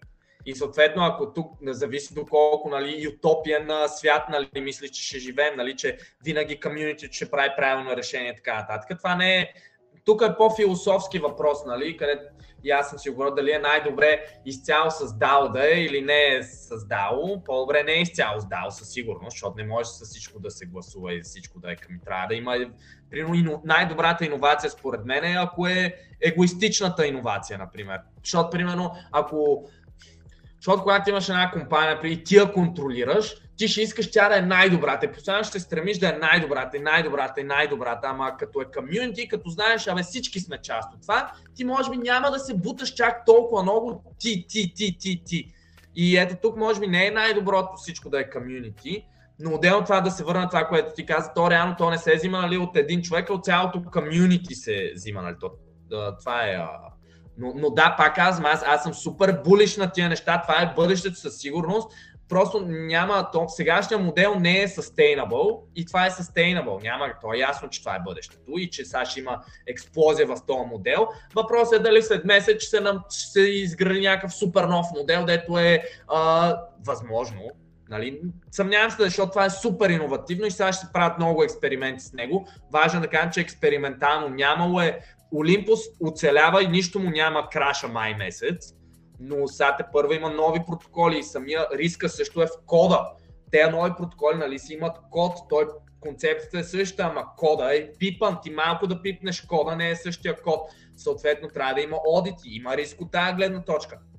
Сам, ето само защото да израда рискове. Риск, друг риск е, че да, бе, Олимпус е, нали, ама Олимпус е на етър мрежата. Другите не са на етър мрежата. Съответно, примерно, ако е на Phantom мрежата, ти трябва да запознат с Phantom, ако е на Avalanche мрежата, трябва да се запознат с Avalanche как работи. И такива неща. А, тези различните процеси се изражат на всяка платформа, се изражат такива POL, нали, Protocol on Liquidity Systems, нали, и фактически има скамове, пълно е с скамове, има и legit проекти, дори, ама дори legit проектите не е сигурно, че кода е проверен, не е одитван. И това, че дори да е одитнат, не е сигурно, както ти знаеш, има много одитвани протоколи, които пак биват хаквани и така нататък. Има риск, много риск има, но на риск реворда е супер малък. Фактически това, което ние направихме с моите приятели, ние вкарахме пари за супер бързо време, си изкарахме първоначалния капитал и от тук е само печалба вече. И като цяло аз сега ще използвам така Venture Capital Strategy, ще депозирам малко пари в малко като сума в много различни такива иновативни проекти. И защото то реално аз виждам този един проект да се получи, той много хиксове ти прави по принцип. И има развитие, те първа развитие. Да използваш така Venture Capital стратегия е добре за мен. И, и аз бих използвал около 10% от портфолиото ми по принцип и съответно трудно бих, нали, много, така минимизирам много повече риска, го минимизирам и отделно аз не инвестирам в проект, защото примерно се е дигнал. Аз инвестирам в проект, който съм прочел 10 пъти документа. В смисъл има разлика, нали, в uh, това. Да, да. Но има риск много голям. И е тук също да, целта това да изредим рисковете. Та е риск от блокчейн системата, риск от хакване на протокол, риск от рък пул, защото демек трябва да си запознат. Това са реално, това са трите главни риска, няма други които са. Okay. И да, риск, един general риск, просто утре да тръгне надолу пазара и ще видим колко точно устойчив е този механизъм. Защото идеята е, че ако всички настейкват, API ще ти се дигне. И, и модела е, няма трудно нали, на теория не се чупи. Но трябва да видим. Е, Олимпус май месец не се чупи. Пример. Защото то е готиното, е, че Олимпус е май месец е бил жив. Това е много готиното на което. Нали,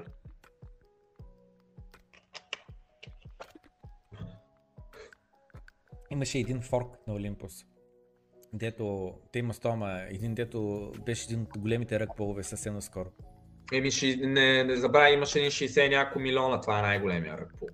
Може би е това, не знам. По- по-често ръгпуловете са по някакво, поне тия имаше една листа, където четах с такива ръгпулове на Олимпус форкове, по-често са по до стотина хиляди. Е, едно чак трежерито да събере стотина хиляди ръгпулват, ама тия, тия са си почакали малко до 65 милиона. Ама самия модел събира изключително бързо пари, изключително лесно може самия модел да, да натрупа голямо трежери и това е изумително, защото повечето форкове и модели на Olympus, те събират трежери от по милиони за един месец. В смисъл, това е, модела събира изключително бързо и, и заради това от тук идва риска, че ще има адски много измамници, които просто ще се възползват от това, че модела е супер иновативен и хората просто се лъжат само, че гледай API-а, нали? не гледа само възвръщаемостта, гледаш риска първо. А риска го четеш, го гледаш като видиш протокола. Тия наистина, примерно много от протоколите, които аз гледам, малко или много те, те са били коментирани от хора, които, примерно, ЗУС е коментирал някой от протоколите. Той няма коментира създател на Олимпус да коментира някакъв шит протокол, например. То му е яд, той го е прегледал протокола, нали, се е фърлила око, няма да го твитва, примерно, ако а, не е легит в неговите очи. Е, такива неща и където пак ти хубаво, примерно един от тия на Косама Сай. Сега всичките излизат на, на примерно ето сега много, много обещаваш, който използва Game, GameFi. GameFi, какво ще е тук, примерно имам един приятел, друг приятел, който с 500 долара, тук за 2-3 месеца от играта DeFi Kingdoms, която е на Harmony, 20 на хиляди долара, някакви NFT-та, някакви там, какво и ето, от, от нищо си има бати сумата за справя с някаква игра. То не е точно игра, то е реално DeFi Gamified все едно. Там прави се, че съдиш нещо, ти реално, примерно, то ти е от фарми, някакви такива неща. А, идеята е, че сега тук ще има много те първа експериментация и подобрение самите DeFi модели, user experience и самия user интерфейс могат изключително лесно да се подобрят, като се геймафайне модела, да стане супер интересен. И сега е това, което забелязвам, много модели чрез този протокол а, или събират капитал и много лесно да инвестират пари, си подобряват юзер интерфейс и го правят много готин за това също ще е иновации, също е важно, нали, да, да се улесни целият интерфейс. А като цяло на тема блокчейн и видеоигри, някои хора нали, казват, че всичките тези в момента изградени а, игри с блокчейн интеграция, общо взето ще замрат в момента, в който някой AAA тайтъл, нали, от големите естаблишнати брандове и така нататък, те да знам сега God of War ми дойде в главата, или The World of Warcraft, или League of Legends, или не знам си какво, те добавят а, блокчейн и NFT а, интеграция. Еми, Еми, не знам, възможно е, то е е, това е един приятел, който по... Аз не съм голям геймер и не съм такъв, не мога да, да вникна, ама един приятел примерно така го обясни, че, ама това си го говорихме преди да има този модела за даутата, защото по принцип преди този модел, където сега примерно ще може да събере трежери, да се инвестират и да се подобри играта и така нататък, той това обясняваше, че ако не е централизирана играта, тя трудно ще има много добра графика, добри промени и така нататък. Много по-трудно може да се изгради, нали, ако е някаква и, а, игра на блокчейна, която е децентрализирана и там много по-трудно може да се направят някакви неща по самата игра. А в момента това нещо може да се направи, защото има огромни трежери, просто се гласува за ето тук ще дадем, примерно 5 милиона ще дадем от нашото трежери, ще наемем някакви девелопери, хора гласувайте искате ли не искате ли. И за 5 милиона ще направим тази игра, например.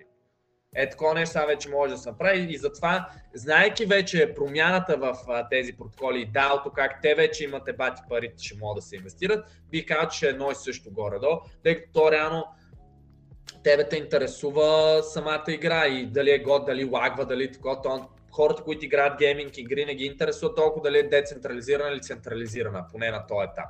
Тя ги интересува гейминг експириенса реално, какъв им е. Готина ли играта, не е ли готина и затова не ми... Иначе могат по много лесен начин обаче децентрализираните игри да, да, да инсентивайзнат плеерите с това, че ще правят повече пари. Защото, и примерно, да и че... не, и да и не, извинявай, защото това дет казва, че а, и, играчите не ги интересува а, играчите не ги интересува а, а, колко е децентрализирано и така нататък. Това съм съгласен, но друго нещо ги интересува.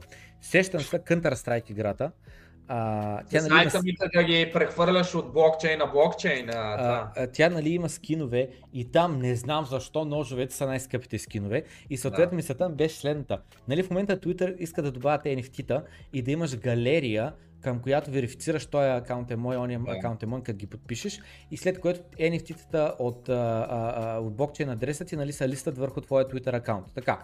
И буквално с други думи по този начин Twitter могат да ти лиснат ножовете от CS. Ако ти си избираш, кой си искаш да си лиснеш, това ще си лиснеш. Топ шот ще лиснеш, кой си искаш да си лиснеш така нататък. Идеята е независимо от това на фен на какво си и така нататък. Представи си някой голям Twitter акаунт на някакъв CS плеер, не знам с какво, на Counter Strike, нали той ще добави там ножовете или оръжията, който иска да си добавя. Но въпросът е другото, че всяка компания реално може да интегрира все Ethereum блокчейна, все Ethereum NFT-тата, докато в момента твоите скинове са в екосистемата на Steam. И съответно Steam, нали, на Valve компания. И съответно Steam, а, никой Twitter никога няма да тръгне да интегрира Steam при тях. Те просто нямат вземане, да, не ги такова. Но ако Steam а, и а, Valve интегрират блокчейна на Ethereum, Twitter интегрира блокчейна на Ethereum, съвсем теоретично, въпреки че малко вероятно, Facebook интегрира блокчейна на Ethereum, реално ти ще имаш една централна точка, която обаче е децентрализирана, към която централизираните сервиси се свързват и черпят информация от нея. Да. Да, и не само и то готино, че може да се направи така блокчейн interoperability и рано да си прехвърляш дори на CS, ако той на Ethereum, да го прехвърлиш на друг човек, който примерно има Cardano блокчейна, например. И има и цъка игра на Cardano блок. Ще е много интересни неща ще почне. Метавърса, то реално те ще се обвържат гейминга с метавърса. Хубаво е да кажа, аз правих анализ на това, там го качвах в... Uh, качвах сега така, вчера оня ден качих такъв анализ за метавърса реално. А, много хора се бъркат, че криптото и метавърса са едно, все едно метавърс крипто, значи ще се дига. Това не е така. Има три главни вида метавърс. Централизиран, децентрализиран и хибридни. Фейсбук на този етап, примерно, по думите на Марк Зукербърг, той не е дал, не е индикирал по никакъв начин, че ще има криптотехнология със сигурност в интегрирана в мета света на Фейсбук. Било то NFT или някаква разплащателна валута и така нататък. И да, е такива неща също метавърса много ще се дига. Геймингът е първо ще става по-имърсив, ще има augmented reality games, да в изменената реалност, че има и виртуални, където си слагаш каската и влизаш някъде в друг свят. И интересно, да. За хора, където Decentraland, Somnium, Sandbox са такива интересни. Те са най-известните фактически децентрализирани проекти а, за мет, които някаква които са едно Metaverse Play по принцип. Но пак това са такива ранни неща. А, най-добре си е Ethereum като цяло. Все едно най-добре да залагаш защото не знаем ко, коя ще е метавселената. Много по-лесно е да заложим върху какво ще е изградена метавселената все едно, отколкото да, заложим, да, да сме сега кои ще са метавселени, защото е много рано, нали? А в случай метавселена, защото е сега това го... Ето, защото тук имам а, точно една графика, колко голяма ще е. Опа, не беше тук. Чакай само, къде беше? Прозорец ли? Ага, да. Добре, чакай само. Share. Ето тук набързо да, отида там. Еми ето това е в момента горе-долу къде сме, колко това е 10 хиг за 9 години в CAGR, което се превежда Compounded Annual Growth Rate. На цялата индустрия 29% на година. Съответно, Metaverse е плей, който е потенциално нали, ако цялата индустрия расте с 29% на година, съответно ще има много протоколи, които биха растяли с 100% на година. Е, това също е тук е по-така. Това е на друго, това е вече Bloomberg Stat. При, тук вкарват всичките и, хард, и хардуерните, и social медиации, live entertainment. Виждаме нали, колко порастването, нали, е солидно. Е, тук е това мисля, че, защото така или си ги отворих това. Като да се върнем малко на DeFi. Вижда се, нали? Да. Uh, ето Q3 фактически е тук трябва важно да гледаме Large Institution. Това са хората с най-много капитал. Q3 те са фактически несъществуващи. Нали, това е буквално да, да small retail, хората с най-малко пари да са само 5 пъти по-големи нали, от uh, large. Това показва нали, колко нищо не е било това число като процент от целия. И вижте сега в момента Qt, това е пак вече са още повече. Q2 вече вижте какъв процент от целия DeFi в large institutions. Мисълта ми е, че хората трябва по-бързо да се възползват, тъй като хляба нали, ще започне да бъде изяждан от големите играчи. Те, те, те не са малумни, те виждат къде са огромните възможности. И ето тук виждаме как всяко Q, нали, всеки, всеки, всеки 3 месеца шера на Large Institutions расте. И това е тренд, който няма да спира да расте. Вече виждаме, не, това са фактически несъществуващи са тук вече small retail инвестори. Така че тази графика мисля, че е доста интересна. Тук за Ethereum реално някак. А, ето това е много интересно. Малко е размазано, че много пъти а, такова. Ама реално различни, защото това е главният проблем нали, на Ethereum в момента. Но реално Ethereum е най-децентрализиран, е, това е Ethereum, има най-високи газ такси, това е 10 долара, това е 100 долара, съответно тук от началото на годината се варират от горе-долу. Това са средните нали, проценти за, т.е. такси за Ethereum най-низки са Solana, но Solana е най-централизиран като проект. Нали, тук вече се върши на scalability трайлемата.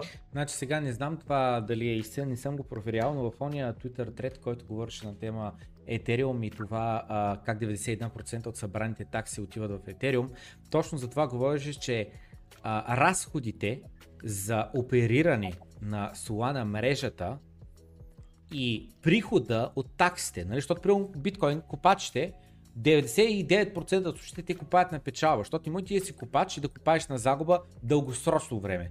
Да, може по време на дип, нали, ти купаеш и купаваш нещо, дето в момента баш не си на печалба от него, но нали си булиш и очакваш цената да се вдигне, заради това ще го продадеш последствие на печалба. Но като цяло, Ethereum, не Ethereum, Bitcoin, миньорите, те а, купаят с марджин от рода на 20-30-40%. С други думи, ако дадат 8 милиона за разходите, ще изкарат 10, 11, 12 милиона във вид на приходи от изкопаното, след като го продадат. Така. И в Solana приходите, точно ти го погледа, ти го показа. Какви са таксите? Няма такси, нищожни са таксите. Та това, което се получава е, че Solana оперира, според този Twitter трет, не съм го проверял, на 99,96% загуба, което е да. е абсурдно. Кога означава, че те се наливат пари, както говорихме са при Vampire Attack, че трябва да налееш пари, за да привлечеш да. ликвидността, в случай те наливат, наливат, наливат, наливат пари, да са ниски таксите. А при Ethereum, бе, високи са таксите, но са на печалба, берат на печалба и някой ги плаща тия такси. Таксите не бъдат толкова високи, ако някой ни ги плаща. Ако никой не е съгласен да ги плати тези такси, те ще паднат. Та съответно това, което искам нали, да кажа е, че ам, Нали, просто продаването на Blockspace е това, което вършат блокчейните, както Coca-Cola продава бутилки Coca-Cola, както, а, де да знам, а, а, Ford продават коли, както те са продават коли и други неща, те трябва да имат приходи, за да си покрият разходите и трябва приходите са повече от разходите. Та това, което видяхме там в тази графика, може да отвориш много, извинявай, ние да погледнем и другите блокчейни, кой какви а, такси има. А, сега, нали, по принцип, ако не си прува в work, ако ни хабиш електричество, ако нямаш нужда от много скъп хардвер, има логика, с други думи, ако си стейкър, има логика да са ти сравнително ниски а, а, таксите, сравнително ниски. Извинявай, шер на грешния екран. Шер на а, таковата, шер на Explorer вместо самия прозорец с а, отворената картинка. Ага, чакай се. Я да ги разгледаме другите, кои бяха на графиката.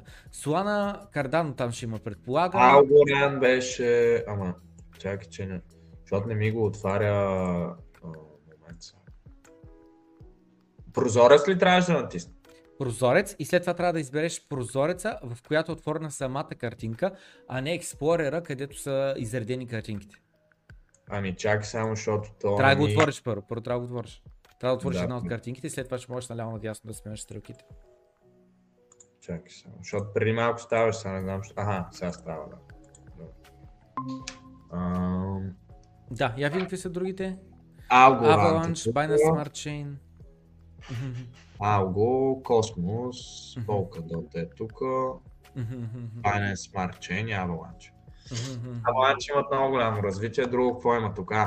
Това от Месари много интересно показва Значи, както това е в а, документа на Multicoin, който по-рано в разговора говорих за тази иновативната валута UXD, казва, че най-голямото opportunity реално е стейблкоина, защото стейбл, реално а, всички пари след няколко години ще са в стейблкоини. И фактически в момента те казват, нали, че целият стейблкоин пазар според а, изчисленията там на Multicoin е 117 милиарда, като е бил само 17 милиарда преди а, 12 месеца. Тоест от 17 милиарда до 117 милиарда и оттам казват, че тама или Total Addressable Market на, на всичкото това е 90 трилиона защото нали, всичките валути, фиатни валути са 90 трилиона, нали, като такова.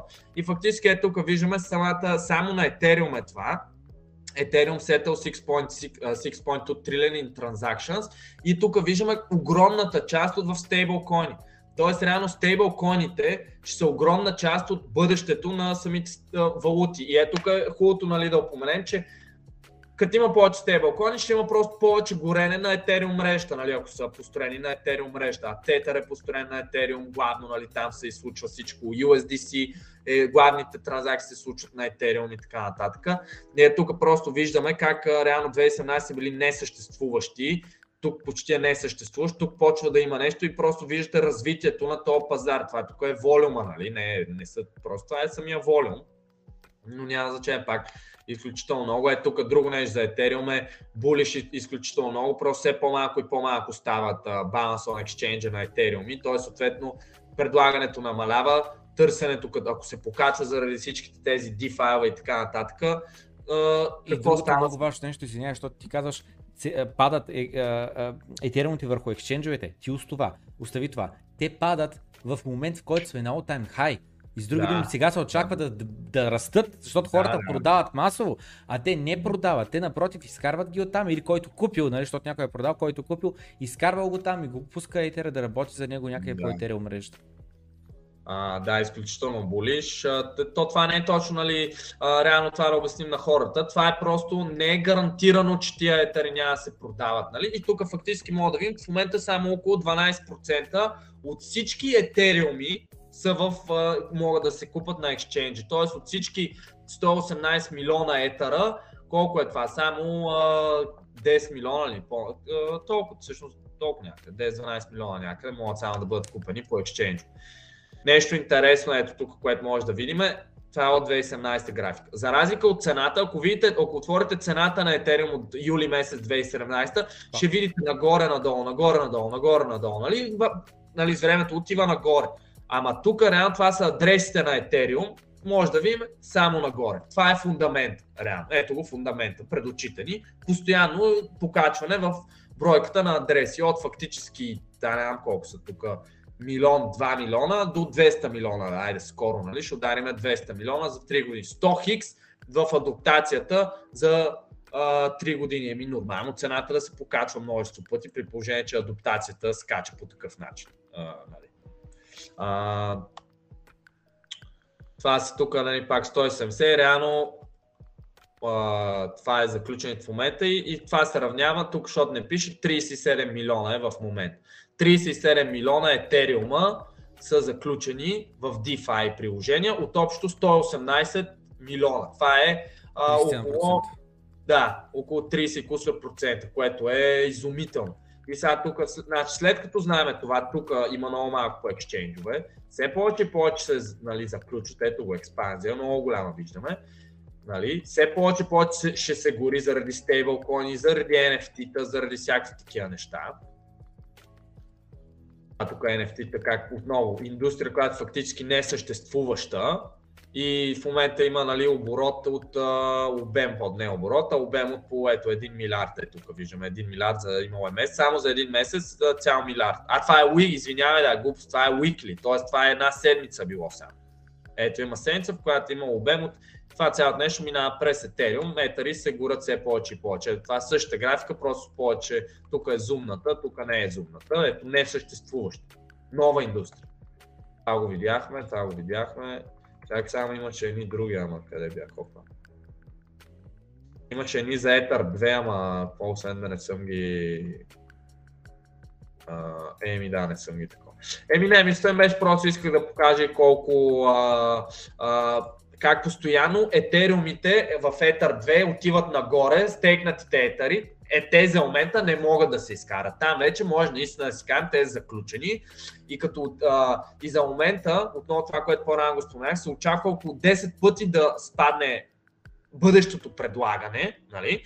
И съответно ще се гори, ако сегашното се запази, NFT търсенето се запази, DeFi се запази, се, се запази на сегашните нива, не отиват по-нагоре, че се горят 10 пъти повече етериуми, нали, отколкото се създават. Ама тук идва и момента, да, да, ама а, за момента между 6 и 7% от цялото етериум количество е стейкнато. Нали? Така. Ако погледнем други а, платформи, средно е стейкнато между 50 и 7 други Proof of Stake платформи, ай така да сме точни. Ако погледнем други Proof of Stake платформи, като Solana, Avalanche, а, Cardano, мисля, че там е стегнато между 50-70% от количеството. Защото в момента, в който етър двойката стане, всичките тия миньори хора с етъри, просто те за какво да не вадят и и ще си ги заключат самите етъри. Тоест, може още повече самото предлагане да почне да намалява, защото хора ще започнат да заключат. Това е възможно, не е сигурно, но при положение, че при Ethereum 7% са стейкнати, а при други платформи 50 до 70% са стейкнати, еми логиката е, че се дига процента стейк, нали, който е на самите етари и след това вади още от предлагането. Много болиш, етара е много, много добре. Така, така, съгласен съм. Да, много интересни неща. Еми като цяло, ако искаш да позададеш, защото и времето напредва, от аудиторията някакви, някакви въпроси, ако има под или от къде мислиш, че е най-добре да се зададат някакви. Значи, почвам наред. Чета просто наред, ако може, как се казваш такова, сещаш са uh, Rapid Question. Да, да. Uh, заключвам таковата. Така, сега. Първи въпрос, който е от Марто. Как предпочита да инвестира в крипто?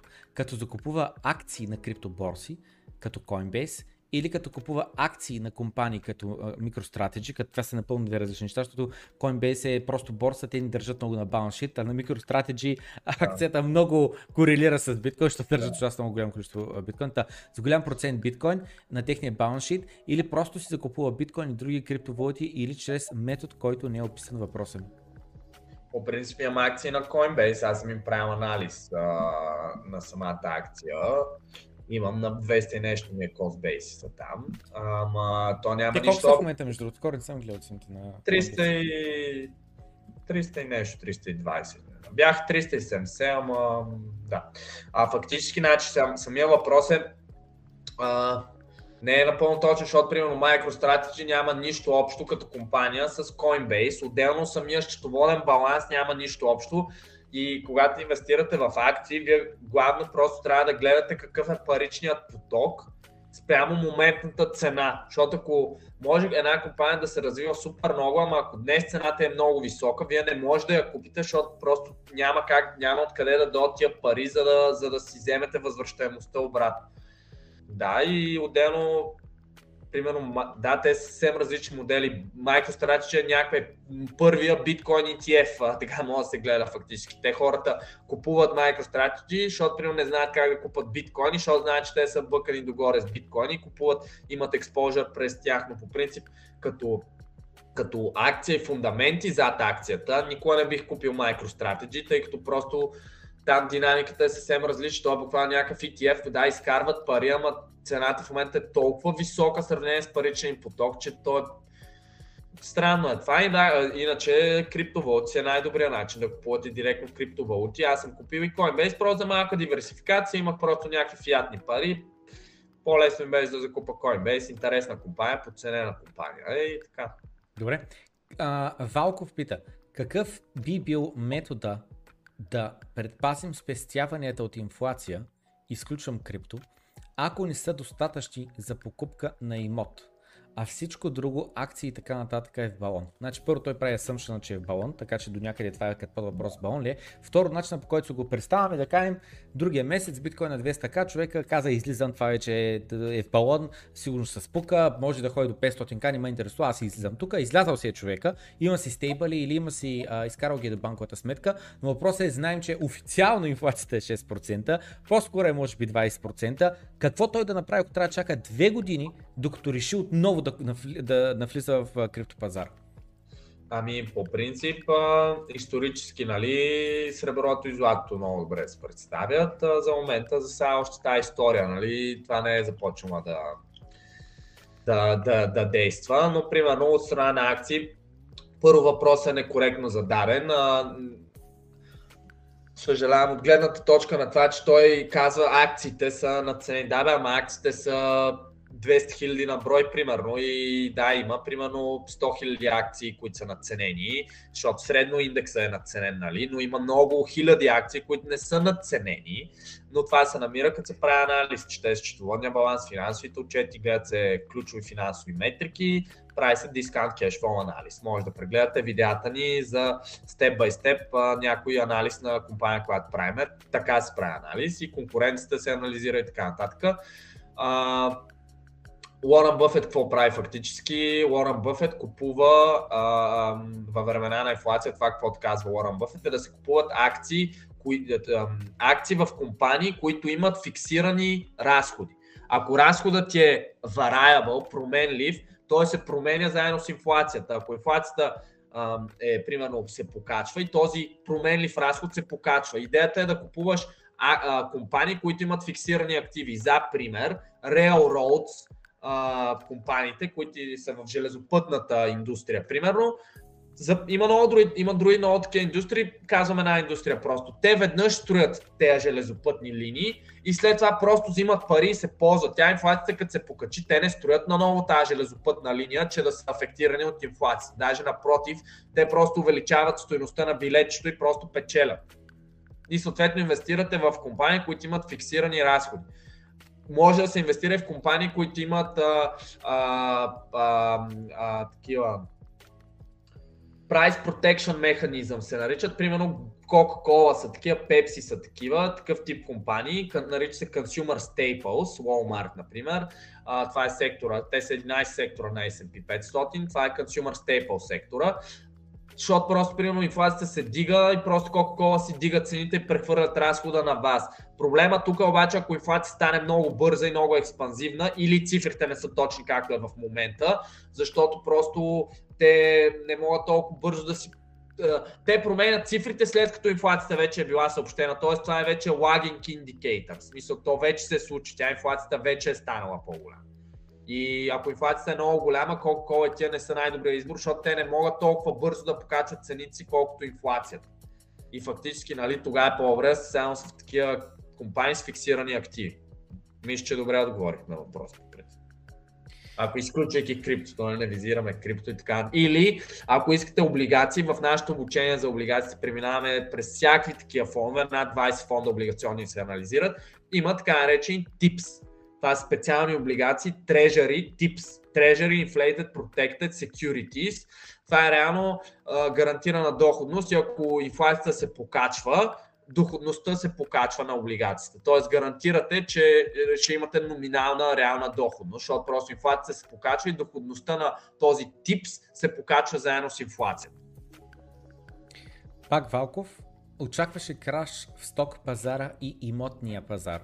И това говорихме, тя зависи от облигационния пазар и колко са, а, дали а, самите, до, самата доходност на облигациите ще се покачва. Ако почне солидно да се покачва, други пазари стават по-малко атрактивни, съответно пари се изкарват от там и се вкарват в пазара на облигации.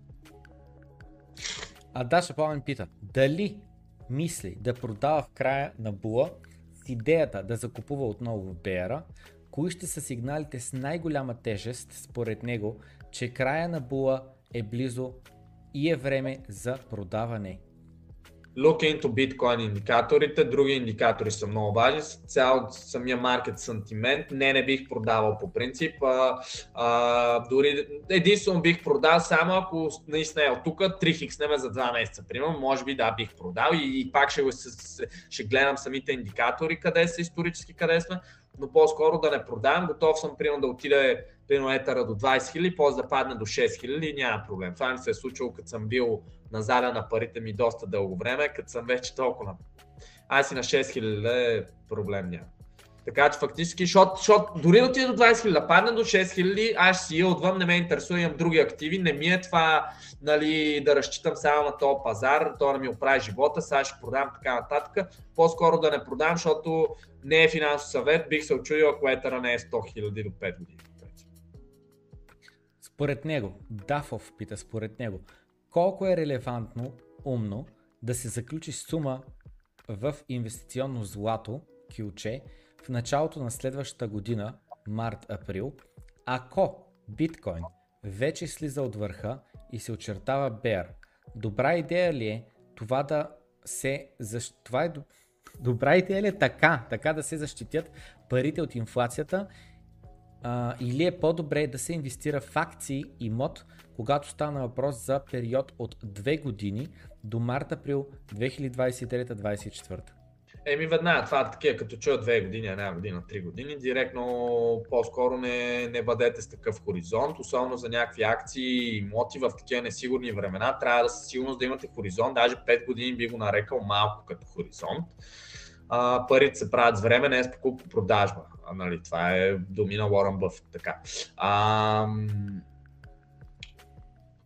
много субективен въпрос. Ако ви харесва злато като активна, като активна група и сте, а, не харесате волатилността, окей, като актив. Ако също нещо си имотите, имотите, е, ето тук много хора, примерно, където казват в балон сме, ще се сринат, аз ще чакам да падне, за да инвестирам, примерно някакви такива. Да, бе, ама те хора тотално от, от грешна представа, като имот се купува от инвестиционна гледна точка, не на първо място гледаш цената, защото цената е вторично нещо. Ти гледаш и елда ти. Мога купа за толкова, на сегашната цена може да ми носи 6% доходност. Еми ако твоята цел е 6% доходност, ти можеш когато купуваш имот изобщо да не гледаш цената даже. Изобщо цената може да не те интересува, а това хората изобщо не го разбира. Как така цената не ме интересува? Ми да, ама ти не купуваш да, или поне не е правилно, това е чиста спекулация, да го купиш цел да се покачи. Да, това е една част от... В нашето обучение лични финанси, безплатното ни обучение в InvestClub, преминаваме точно през това всички начини, по които да... Основите на недвижимите имоти преминаваме. Там се говори доста обстоятелно за тези неща.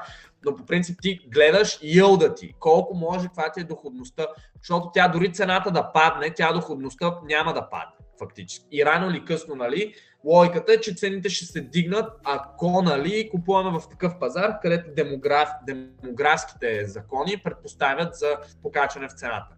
Демографски закони по по-прост начин, просто да има висока ръждаемост, нали, да хората да не се изселват от района, в който сме закупили имот. Така че да, това е което мога Какъв, значи, Explorer пита, какъв майндсет трябва да се изградим, преди да се метнем в инвестирането. С малко късмет човек може да направи доста пари в крипто. Ако не успее да запази самообладание, ще е поредният човек, на когото парите не носят щастие. А... Обвързано с това, с което започнахме, предполагам, дето на тема големи печалби, големи загуби и колко сме подготвени за едното и за а, другото. И особено за големи незаключени печалби, които после ги губим и после съжаляваме, нали? Там не разбрах първото изречение. Какво беше от изречението?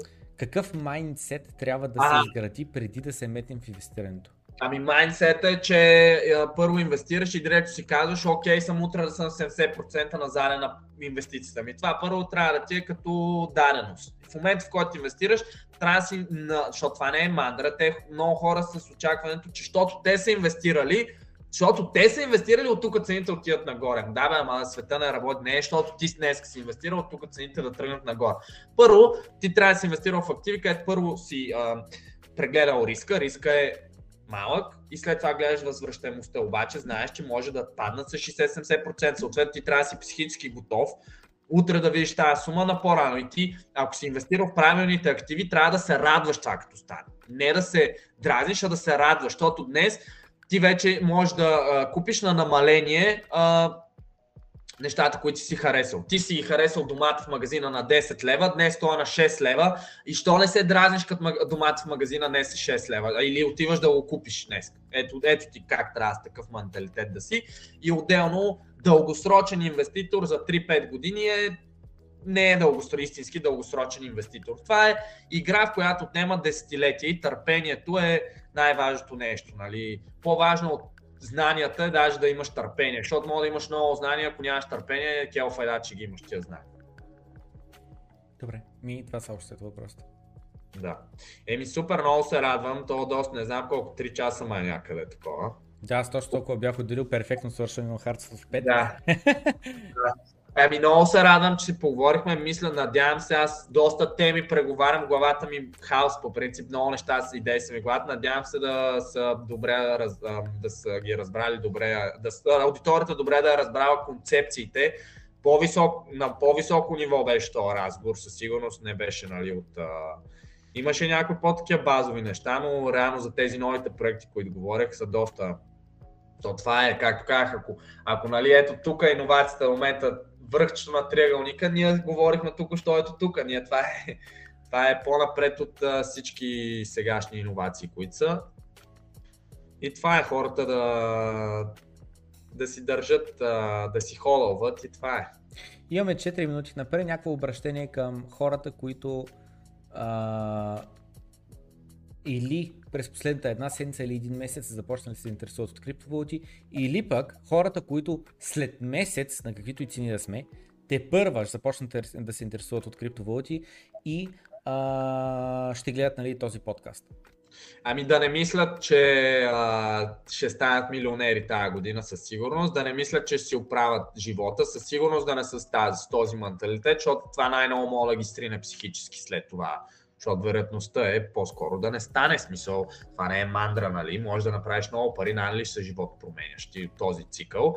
Винаги отнемат два, минимум два.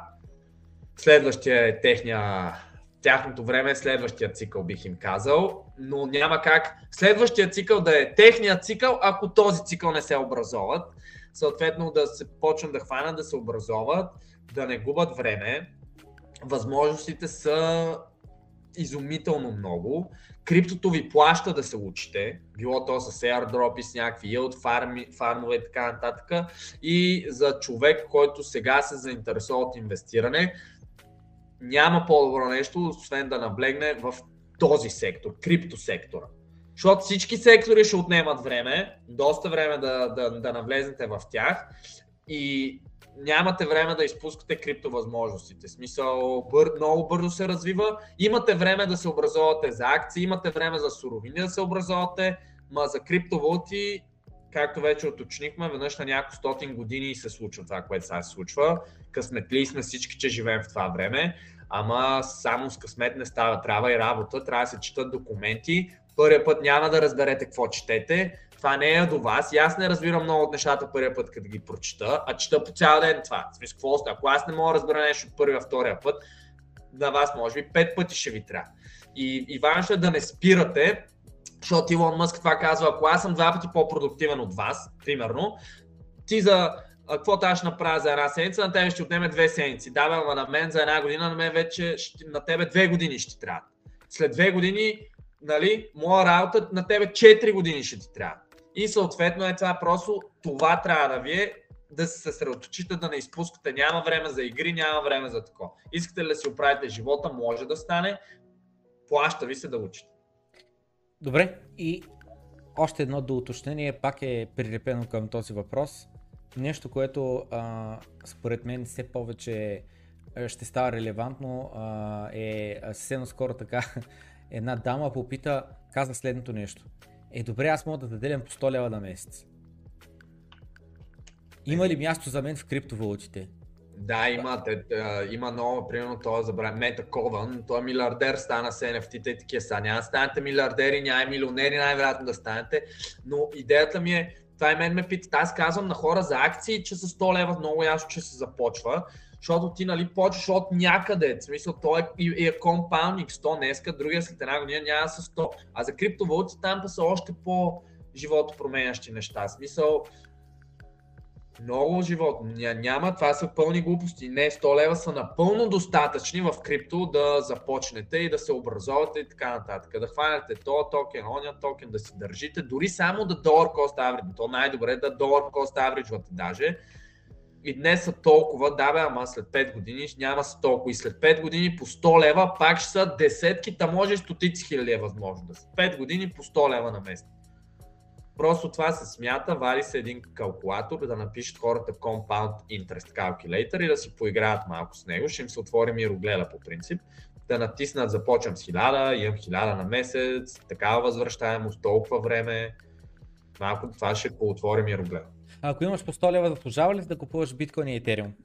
Да, заслужава си със сигурност, особено ако а, имаш по-ниска култура, това е най-доброто. Дори и с висока и с по-ниска култура, това е най-доброто нещо, което мога да направиш от страна на риски възвръщаемост. Защо? Защото първо гледаме риска, защото можем и да ейпнем места в някакви ауткоини, да, тук тия месеци ще направим много, много пъти повече пари, но кой ни гарантира, че утре няма да има даунтренд, утре да започне случайно или както вече коментирахме. Да, и да, пре-предостатъчност.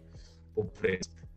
Хора започват с по-малко от това и достигат много далече, така че предостатъчно. И няма значение дали сте на 30 или 40, който или повече, който както може, когато може. Нали, това е къде то е клишето, нали, най-доброто време е при 5 години да съдиш дърво, следващото най-добро време е днеска. Да, да. Тъй като такъв беше въпроса, аз с моите 100 лева сте го биткоин и етериум, а кажи някой ауткоин. И аз това, което казвам, без значение с какъв капитал си. 100 лева на месец, само 100 лева, 1000 на месец, само 1000 на месец, само 1000 на месец или 10 000 или 100 000, едно балансирано портфолио. Служи да. 30-50% в биткоин, служи 30-50% в етериум, останалите 20 ги наливай в каквито искаш шитни, като колкото искаш спекулативни, колкото искаш рискови криптовалути, гони airdrop и толкова много неща могат да се правят в света на криптовалутите, но въпросът е, че трябва да полагаш труд. Не може хем да си с малко пари, хем да си с малко капитал, хем да си млад, хем да си без опит и да си милионер. Защото ако един млад човек, без опит, без капитал, без труд стане милионер, и аз първия квадратилионер ли трябва да стана тогава? Да, да, да, точно. Еми, това е. А... Надявам се, да, пак казвам, да беше полезно. Ще видим долу по коментарите и така. Добре, много ти благодаря, че ни гостува. Лека вечер, пожелавам на всички. На всички, да. Ще се видим утре от добро открито. Чао, чао. Чао, чао.